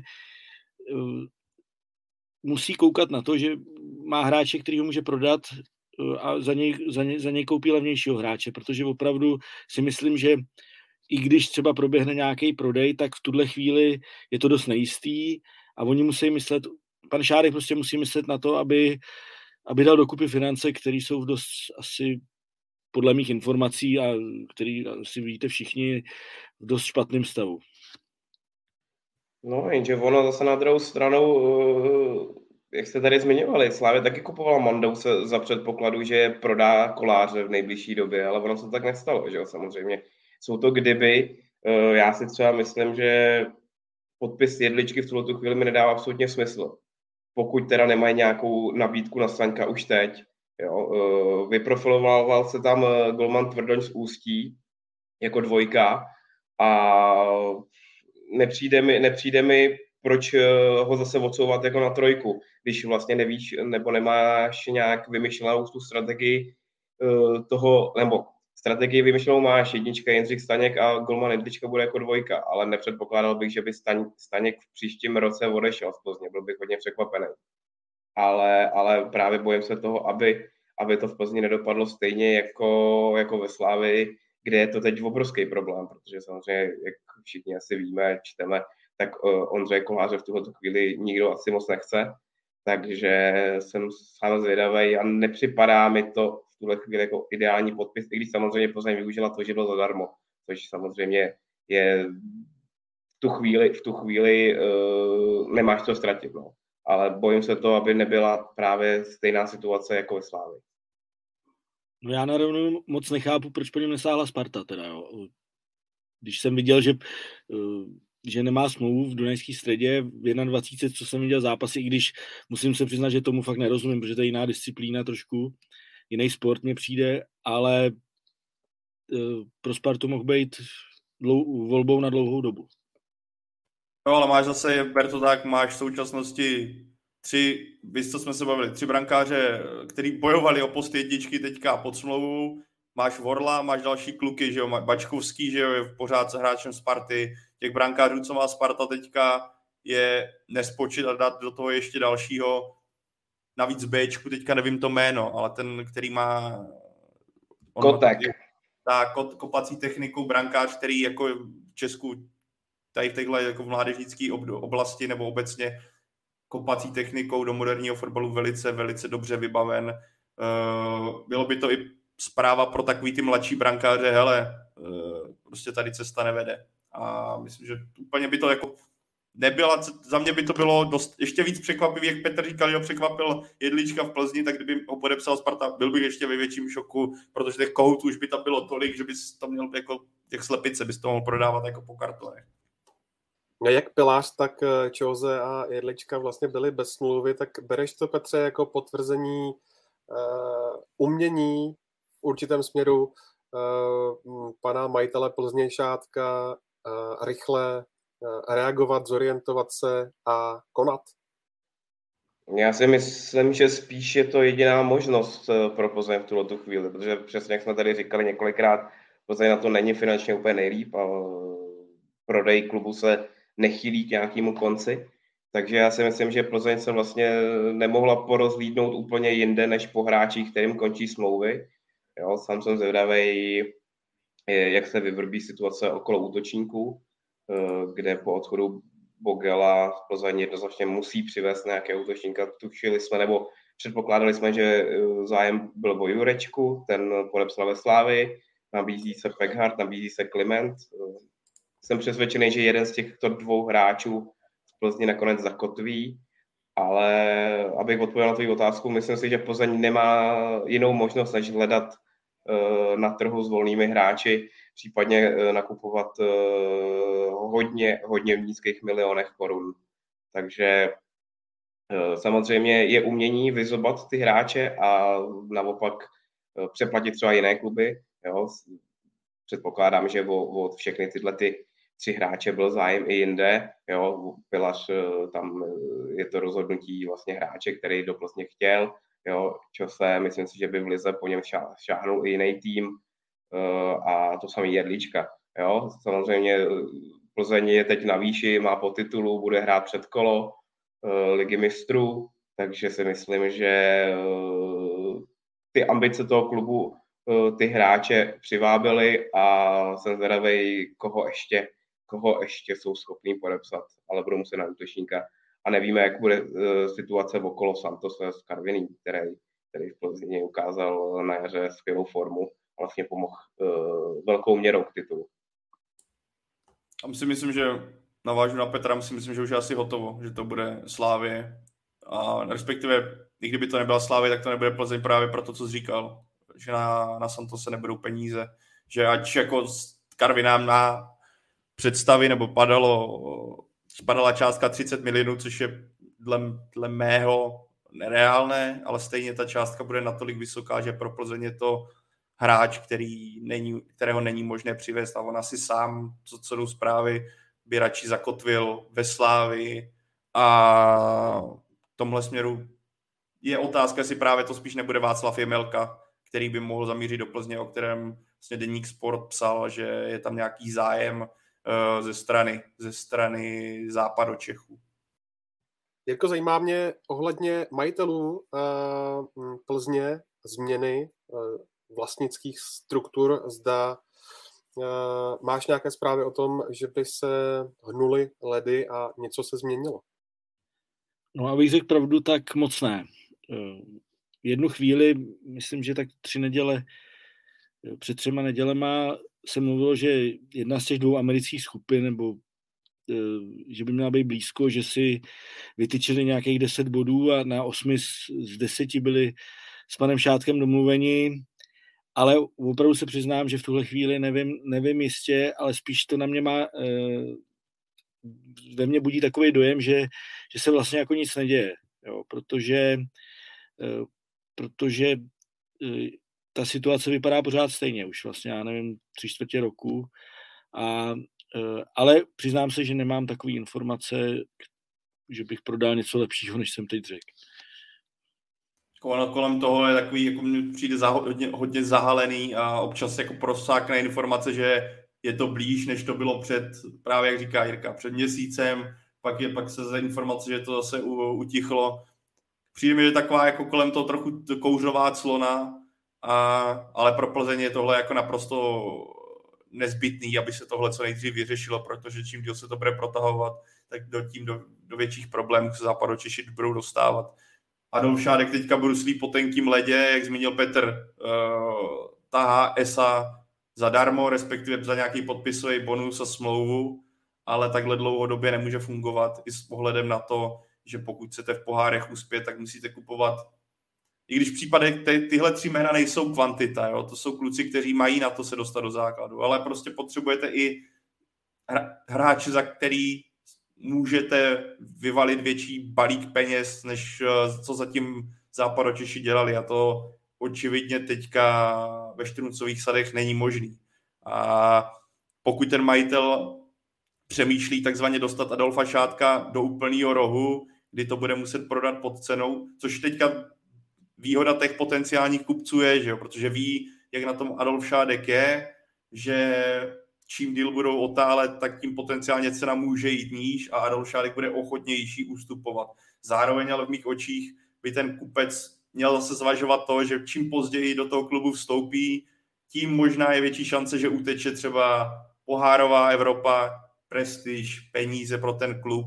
A pak je tedy otázka, jestli ty kupci mají reálně zájem, jestli to není jen takový našlapování, protože za mě, pokud je solventní a dobře smýšlející potenciální nový majitel, tak do toho klubu musí vstoupit jako velice brzy. Jinak mu uteče Evropa a to podle mě, pokud by utekla Evropa Plzni, tak je to obrovská rána finanční a tím pádem by ten majitel v mých očích jako to nezamýšlel až tak moc dobře, aby ten klub profitoval, ale spíš by jeho vize byla jako nějaká třeba potenciálně přestupová stanice nebo něco takového. A to doufám, že nenastane. Když se ještě vrátíme k tomu kádru samotnému, Petře, ty jsi zmínil odchod Jana Davida Bogela, hledání útočníka, kdo zůstává v útoku, tak je Tomáš Chorý. A když zmíníme ta jména, o kterých se hovoří, Tomáš Pekhart, Jan Klement, kdo by se ti tam hodil nejvíce, typologicky? Řekl bych to takhle nejdřív. Myslím si, že Tomáš Chorý splňoval panu Bílkovi přesně tu pozici toho hráče, který při nějakým špatně vyvíjícím zápasu dokázal změnit ten obraz hry a vlastně velkou měrou pomohl titulu těmi góly v druhých poločasech. Jo? Samozřejmě nastupoval i někdy v základní sestavě, ale byl to takový ten správný žolík. Proto si myslím, že by ideální variantou pro Plzeň, no ono je to těžký samozřejmě, myslím si, bude záležet na platových podmínkách obou hráčů, oba jdou z polské ligy. Předpokládám, že Tomáš Pekhart v Legii měl daleko lepší smlouvu, než měl Klement ve Visle. Nicméně si myslím, že by typologicky bych řekl, že by byl lepší Tomáš Pekhart pro Michala Bílka, že on má rád tyhle ty vytáhlé dlouhé útočníky, které dokáže využít v tom svým způsobu hry vyloženě hráče do vápna. Ale víme, Tomáš Pekhart už má nějaký věk a v případě nějakého ještě zhodnocení by mi dával větší smysl Honza Kliment. Ale samozřejmě, říkám, typologicky se mi tam hodí víc Tomáš Pekhart, ale těžko říct, no. Myslím si, že Plzeň tím, jak tady zmiňujeme dokola neustále, nechce v týmu mít už drahé hráče, nebo nemůže se dovolit mít v týmu drahé hráče, takže si myslím, že půjdou spíš cestou Honzy Klimenta, protože to bude levnější varianta a bude tam ještě možnost nějakého zhodnocení, když by se mi tam teda víc hodil Tomáš Pekhart, ale myslím si, abych odpověděl na tebe, Plzeň si myslím podepíše Honzu Klimenta. Tak kdybychom to měli zakončit, tenhle blok, s tím, co víme, kdo odejde, kdo přichází, s těmi finančními problémy, uspěje podle vás Plzeň v Evropě? Dívej, tak jako výhoda Plzně je, že jí stačí jedna výhra a je v pohárech. Jako jeden soupeř porazit, že bude propadat, kdyby neuspěla v předkolu Ligy mistrů, tak padne do Evropské ligy, kdyby ne, tak padne vlastně do závěrečného boje o konferenční ligu. Já jako doufám, že to klapne, protože český fotbal to nutně potřebuje, aby bylo co nejvíc týmů v základní skupině, ale tady už se ani nebavíme, když se podíváme na to, co se v Plzni děje a jak se neustále prodlužuje ten čas prodeje, tak už se tady ani nebavíme spíš o tom, zda Plzeň bude schopná se dostat do poháru, ale aby byla nějakým způsobem konkurenceschopná jako v lize, aby nenastalo to, že najednou dojdou prachy a v zimě dojde k nějakému zásadnímu prodeji, redukování smluv a podobných věcí. Takže tady jako těžký teďka předjímat. Jako ty změny v tom kádru jsou výrazný, navíc jako Jan Sýkora míří do Polska, že stáhují si ho z hostování, což pro mě je jako obrovská ztráta. Celkově to trio Bogel, Sýkora, Santos, to jsou tři obrovský rány pro mě, jako pro západ do Čechy. Kdyby zůstávali v týmu, tak bych řekl, že ty šance v těch pohárech jsou hodně velký. Takhle bude záležet strašně na osu. Takhle, až uvidíme soupeře, tak ti dokážu říct, teďka těžký předjímat. Ale jako ta pozice toho, že jsi furt v nejistotě, rozhodně se může přenést na ten celý kádr a potom se to může projevit i v těch pohárech. Je začne jako hrozně chytře. Jo. Co je vlastně jako pro ně úspěch? Jo? Jestli, když postoupí do konferenční ligy, bude to pro ně úspěch, když budou začínat od dvě patra vejš, to asi jo, nakonec, jo, ale to je jenom taková řečnická otázka. Já osobně si myslím, že můžou uspět, protože i když experti říkají o fotbale Michala Bílka, že je nekonkurenceschopný v Evropě, že je nekoukatelný, tak ale pozor, je to hrozně účinný fotbal, který porazil v lize Slavii. Jo. A Slavia je prostě konkurenceschopný manšaft v Evropě a Bílek prostě je za mě, i když se mně jeho fotbal třeba nelíbí, protože bych byl nejradši, aby všichni hráli jako Barcelona v nejlepších časech, za mě je hrozně dobrý trenér. Uspěl v Nároďáku, uspěl v Blšanech, to je nedoceněný, jako jeho nedoceněná věc, kterou udělal, tehdy zachránil Blšany jako v úplný katastrofě byly, jo. A uspěl ve Zlíně, dá se říct, jo. Tak pro mě je to hrozně dobrý trenér a záruka toho, že by mohli že se v Evropě dostanou do skupiny. Teď jde o to, do který to bude. Jo. Liga mistrů, to si myslím, že je jako fantasmagorie, ale proč by nemohli zvládnout i s tím, co říká Pavel, při nějaký shodě okolností, při losu, postup do těch dalších dvou skupin. A myslím, že do konferenční ligy se dostanou určitě. Souhlasím přesně s tím, co řekl Jirka, že Plzeň dostane díky fotbalu Michala Bílka je Plzeň schopná hrát Evropu na podzim, ale předpokládám, že to bude Evropská liga nebo konferenční liga. Liga mistrů je hodně vzdálená a myslím si, že ani kvalita Michala Bílka, ani kádru není taková, aby Ligu mistrů hráli v příští sezóně. A já bych, Jirko, na tebe navázal jenom jednou větou. Myslím si, že v Plzni vybrali jako úspěch udělat jakýkoliv poháry, prokousat se tím sítem v téhle situaci. Myslím, že je jasná vize být v pohárech a sáhnout si potom na miliony.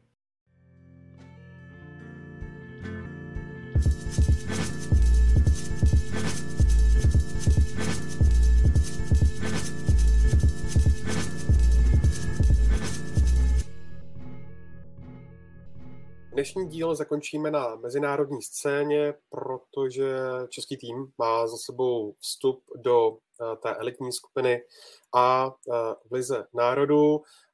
Začal to více než slušně, vyhrál nad Švýcarskem, pak remizoval v neděli se Španělskem. Jak ten vstup mezi skupinu těžkých soupeřů, Pájo, hodnotíš? Nejde to asi hodnotit jinak, když jako dobře. I s ohledem na to, jaký kádr na reprezentační sraz přijel, já jsem byl upřímně řečeno poněkud pesimistický, nebo mnohem pesimističtější a jak na tiskové konferenci Jaroslav Šilhavý mluvil o tom, jak se mu o takových 4 bodech ani nezdálo a bylo na něm vidět, že se nese na takovým jako, a teď to nemyslím nějak špatně, ale takovým jako obláčku spokojenosti, že ze 2 zápasů udělal 4 body, tak za mě to samý. Myslím, že jsme viděli navíc zejména proti Švýcarsku repre solidně hrající, proti Španělsku to byl taktický výkon, který odpovídal tomu, na co ten kádr proti takovému soupeři má. Za mě, jak jsi říkal, velice povedený vstup, velice povedený výkon a sám jsem mile překvapen, co ten tým bez několika výrazných postav zvládl a dokázal. Já jsem chtěl jenom maličko zareagovat. Vzal bych to trošku ještě dozadu. Potom, když reprezentace vypadla v baráži mistrovství světa, tak jsem taky byl spíš proto, aby odešel Jaroslav Šilhavý od týmu. Ale postupem času jsem si začal najednou říkat, jo, je to opravdu jako dobrý nápad. když se objevovaly jména kandidátů, dokonce s Karlem Heringem jsme se tady shodli, že to bude Ivan Hašek, i když jsme říkali, že nevíme, jestli to je dobrá volba nebo nejlepší volba. A postupem času jsem dospěl k tomu, že je dobře, že tam pan Šilhavý zůstane.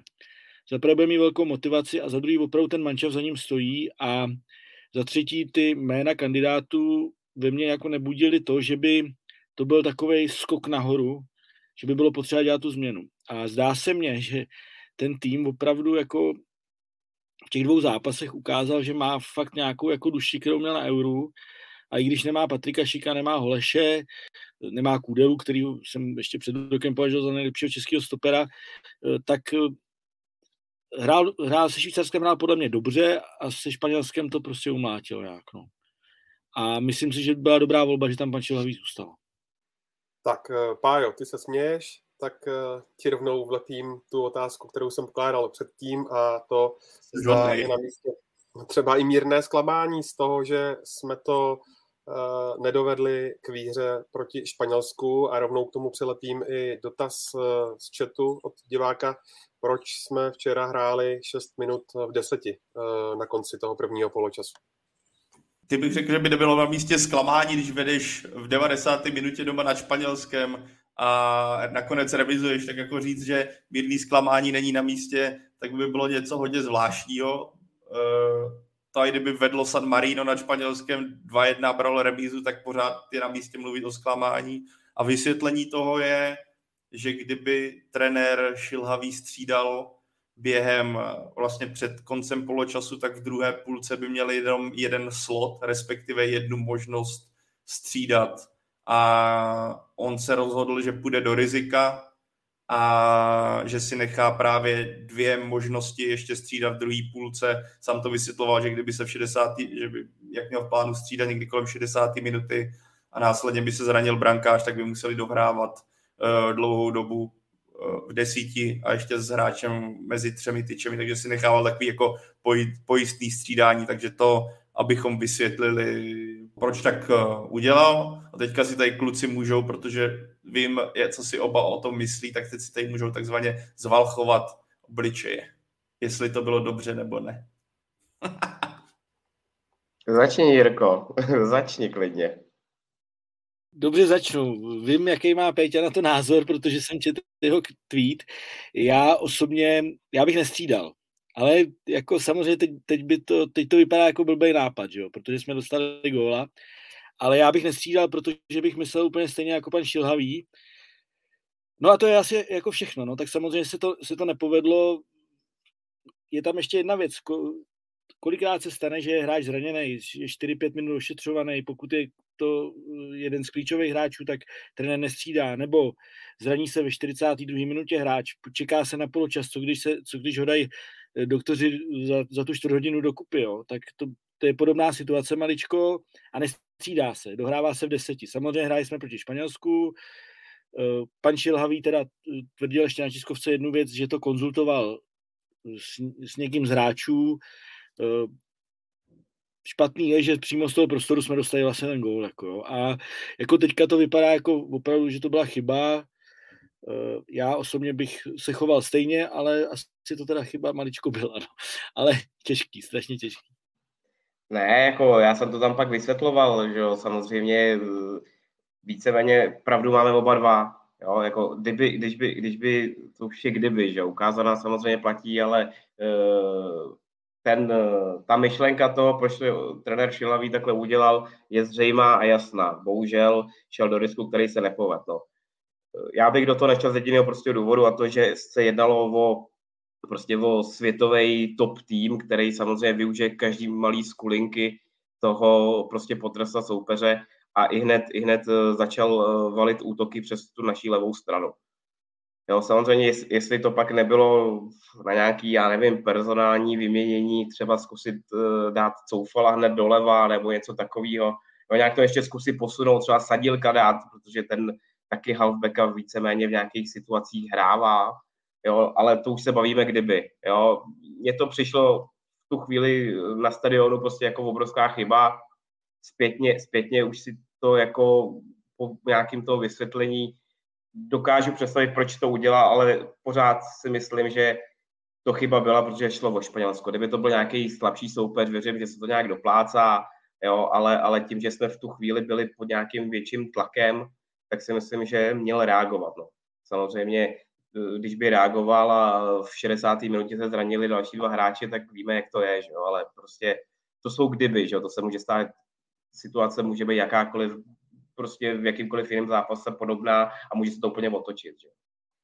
Před tím vstupem do Ačkové ligy národů se hovořilo v souvislosti s těmi soupeři Španělskem, Portugalskem, Švýcarskem o tom, zda se česká reprezentace vůbec má šanci zachránit, tak když teď má český tým za sebou ta dvě utkání, je podle vás ta záchrana už jistá?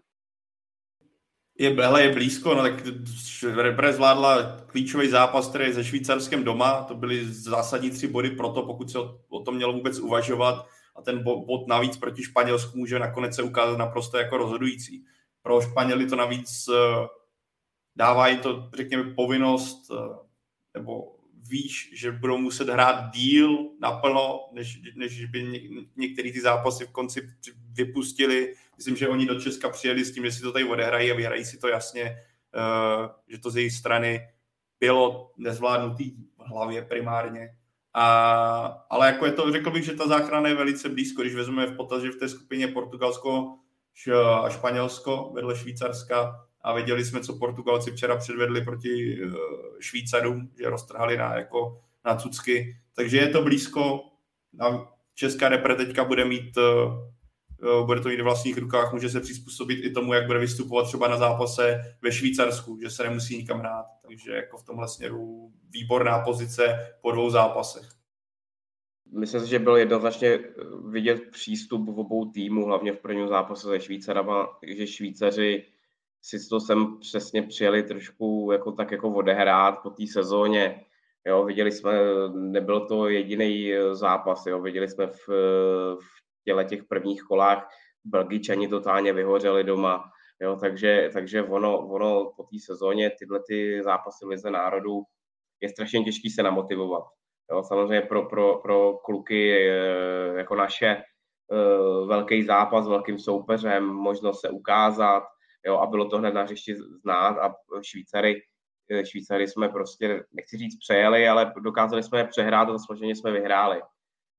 Španělé samozřejmě, tam ta kvalita je ještě vyšší než u Švýcarů, takže ty jejich tou individuální dovedností nás dokázali přečíst, byli jsme hodně zatažený, což se dalo jako očekávat, ale prostě dokázali jsme ten zápas nějakým způsobem zvládnout, ukázali jsme, že prostě i přes nějaký absence tu kvalitu v tom našem nároďáku máme a jak říká Pavel, myslím si, že v tuhletu chvíli, pokud se nestane nic zvláštního, tak se můžeme zachránit v elitní lize a příští rok tady můžeme sledovat opět velké soupeře, což samozřejmě je velký lákadlo, nejenom pro hráče, ale hlavně pro fanoušky. Vedle Tomáše Vaclíka předvedl výborný výkon v obou těch utkáních Jan Kuchta. Ukazuje podle vás, že mu je Lokomotiv Moskva malým klubem a že by se měl posunout dál, Jirko? Souhlasím s tím, že byl fantastický ve obou zápasech. Měl neuvěřitelnou energii i v napadání, že i v těch věcech, které nejsou zase tolik vidět. Ale on má jeden velký problém, on hraje v Rusku, že jo. A jeho velký problém je v tom, že nikdo neví, co se bude dít dál a myslím si, že toho kluka by to mohlo semlít, i když jeho nátura je teda taková trošku jakoby, abych to neřekl blbě, jednodušší. On si zas tak velkou hlavu s ničím nedělá, jo. Ale podle mě je zásadní, aby během léta odešel z Ruska, protože si nemyslím, že by se nějak měnila výrazně pozice ruské ligy vůči evropským soutěžím. A měl by prostě zmizet. Měl by jít, a navíc je to kluk, který rozhodně má na jednu z těch 5 největších lig jednoznačně. A musím říct, že mě opravdu překvapil, jak moc se zlepšil. Vždycky jsem si říkal, že je dobrý, ale že je až takhle dobrý, jako. To jako fakt koukám, jo. Asi mu pomohlo i třeba to Rusko, že ten fotbal, přece jenom ta ruská liga je maličko třeba vyšší, na vyšší úrovni než naše, trošku jinačí, třeba mu to sedlo přesně, strašně se zlepšil, má strašnou motivaci a myslím si, že by měl přestoupit a měl bych ještě druhou věc, myslím si, že by klidně mohl hrát s Patrikem Šíkem ve dvojici, protože by k sobě seděli, si myslím, hodně moc. Jeden pracovitý jako šíleně, druhý génius a mohlo by to sedět. Jako já si myslím, jako ten zápas se Španělskem pro Kuchtu byl fantastickou reklamou, ať chceme nebo ne, když se skautují hráči, trvá to delší dobu, myslím, že Jan Kuchta určitě v analytických tabulkách celých řadu týmů je a ukázat proti Španělsku, že dokážeš dát gól, na jeden nahrát, být aktivní, dělat problémy defenzivě té nejvyšší úrovně, lepší reklamu si Jan Kuchta nemohl udělat, ale tam jako vidím tam takhle, bylo by za mě i on sám podle mě v hlavě cítí, co se děje. On, myslím si, že on by Otamára velice rychle vypadl, protože žít v Rusku v současnosti jsi neuvěřitelně omezený, cestování kamkoliv obrovský problém, žádný pohár. Myslím, že Jan Kuchta, kdyby mohl teďka lusknout prstem a přestoupit kamkoliv, třeba do top 5 soutěží, kde souhlasím s Jirkou, že ona to má, tak by šel okamžitě. Ale jako máš tady problém a to dost zásadní, Lokomotiv za něj dal celkem solidní prachy a navíc má smlouvu do roku 2026. Takže pokud tam nezasáhne nějakým způsobem FIFA, UEFA v tom, jak se bude přistupovat k zahraničním hráčům z dlouhodobého hlediska při působení v Rusku, tak pokud někdo Lokomotivu nedá adekvátní peníze, tak Jan Kuchta jen tak z Ruska bohužel neuteče. Nebo nebude moc odejít. A já si myslím, že on velice chce. A jinak, Jirko, to byl té poznámce druhé, já o tom třeba nejsem tak přesvědčený, že by to bylo tak dokonalý, jak se často nastínuje. Já si myslím, že oni, že by vlastně, kdyby hráli vedle sebe, tak já si myslím, že jim ubereš že si budou vlastně trochu líst do zelí, že ta konkurence, že oni jsou v letčem odlišní, ale zároveň jsou podle mě v letčem, co se týče hledání prostoru, jak se chovají, protože jsou zvyklí ze svých klubů hrát na té špici sami. A když se podíváme obecně na ty nejlepší devítky světa, tak skoro žádná nehraje s někým dvojci. Ano, když potřebuješ na konci zápasu a tak, ale když vezmeš Benzema, Lewandowski, Lukaku, Ibrahimovič, to jsou kluci, kteří na tom bydle jsou sami a neříkám, že by nemohli fungovat s někým, mohli, ale myslím si, že kdyby vedle nich hrál další silný výjimečný útočník, tak budou muset potlačit to svý 100%, museli by se přizpůsobit, najednou nechodit někam do pozic, kam na co jsou zvyklí, najednou by nezbírali všechny balony, nebyli by tím středobodem. A já osobně si myslím, že by bylo, ač to je škoda, v mým očích, že takhle jsou dva silní útočníci a nemůžou v mých očích hrát spolu, tak já si myslím, že by byla škoda, kdyby hráli spolu, že ten servis, který jim umožní to, že vedle nich třeba jsou v ten moment dvě křídla nebo silnější záloha, tak z toho ten jednotlivec, který je výjimečný, ať už je to Patrik Šik nebo Jan Kuchta pro repre výjimečný, a Patrika Šika se bavíme o celosvětovém fotbalově výjimečný, tak, což nemělo být nic špatný proti Janu Kuchtovi, on pro mě to je jedno z největších překvapení za poslední roky, jak on vylítl a kam se dostal v životě. Bych si netypl, že Jan Kuchta jednou může být oporou národního týmu, ale nevěřím, že oni by spolu mohli fungovat a podávat, nebo fungovat dokonale, že by to bylo vlastně kontraproduktivní, ale to je můj pohled. Zmínil bys, Petře, ještě výkon nějakého dalšího českého hráče, ať už v dobrém či špatném světle? Musím říct, že mě včera mile překvapil, že jsem myslel, že bude mít daleko větší problémy s útočníky, tak byl Kuba Brabec, který podal za mě velice dobrý výkon, což jsem, jako nechci říct, že nečekal, ale myslím si, že mu obrovsky prospěl přestup do zahraničí, že tam má svůj klid, není neustále kritizovaný, což byl v naší lize. A včera ukázal vlastně, že právoplatně patří do sestavy Jaroslava Šilhavého a že možná s Davidem Zimou jsou teď ta správná stoperská dvojice, ne-li trojka, protože myslím si, že Jaroslav Šilhavý ukazuje, že ze třema vzadu začne hrát pravidelněji.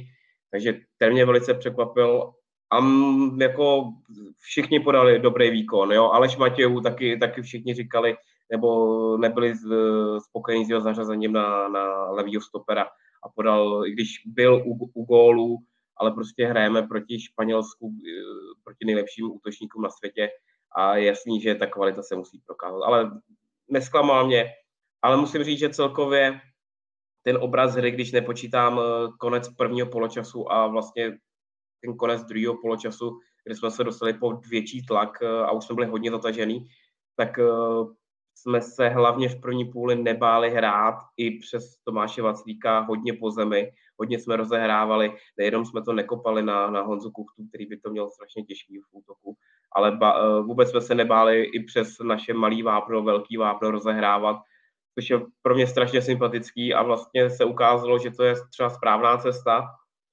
a věřím, že v tom budou pokračovat dál a že v těch venkovních zápasech v tom budou kluci pokračovat, protože si myslím, že startovní pozici mají dobrou a můžou vstoupit krásné zápasy a věřím, že ta kvalita, kterou v současné době disponujeme, se může ukázat i venku. Tak, Jirko, měl jsem pocit, že ještě něco dodáš?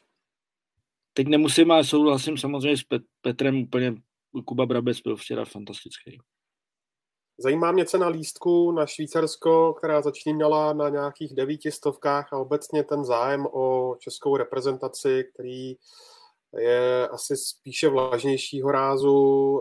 Co byste k tomu řekli, proč Fatcher zvolil takovouhle cenovou relaci a čemu přičítáte, že fanoušci asi neholdují reprezentaci tolik, jak by si třeba někdo představoval.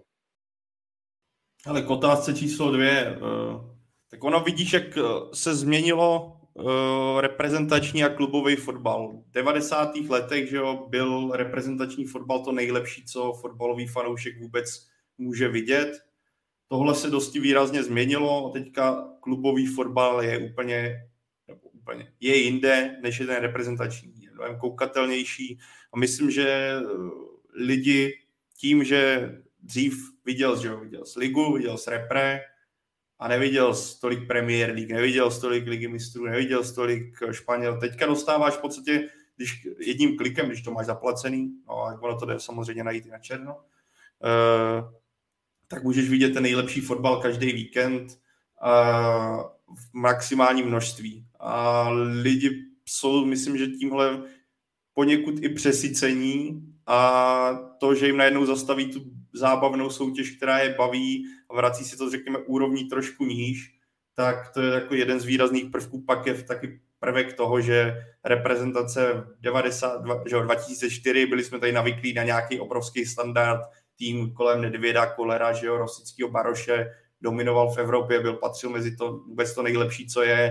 Teďka hold byl propad dolů a kvůli tomuhle si myslím, že to opadá a je nějaký jako propad zájmu. Ale tak jako zase jedna věc, že se nevyprodá Švýcarsko, ale když se podíváme na celou ligu, že jo, kolik zápasů se vyprodá, obecně jaký je zájem tady v Česku o fotbal, kolik fanoušků ti na něj chodí, kolik duelů, má nějakou fantastickou atmosféru. On to není jenom problém repre, ale je to problém celého českého fotbalu, nějaký jako tady tenhle zájem, ten jako skutečně intenzivní fanouškovský zájem. Nic proti někomu, jako vidíme, že na Slavii, na Spartě, na Baníku, v Plzni dokáže se ty kulisy dělat fakt fantastický.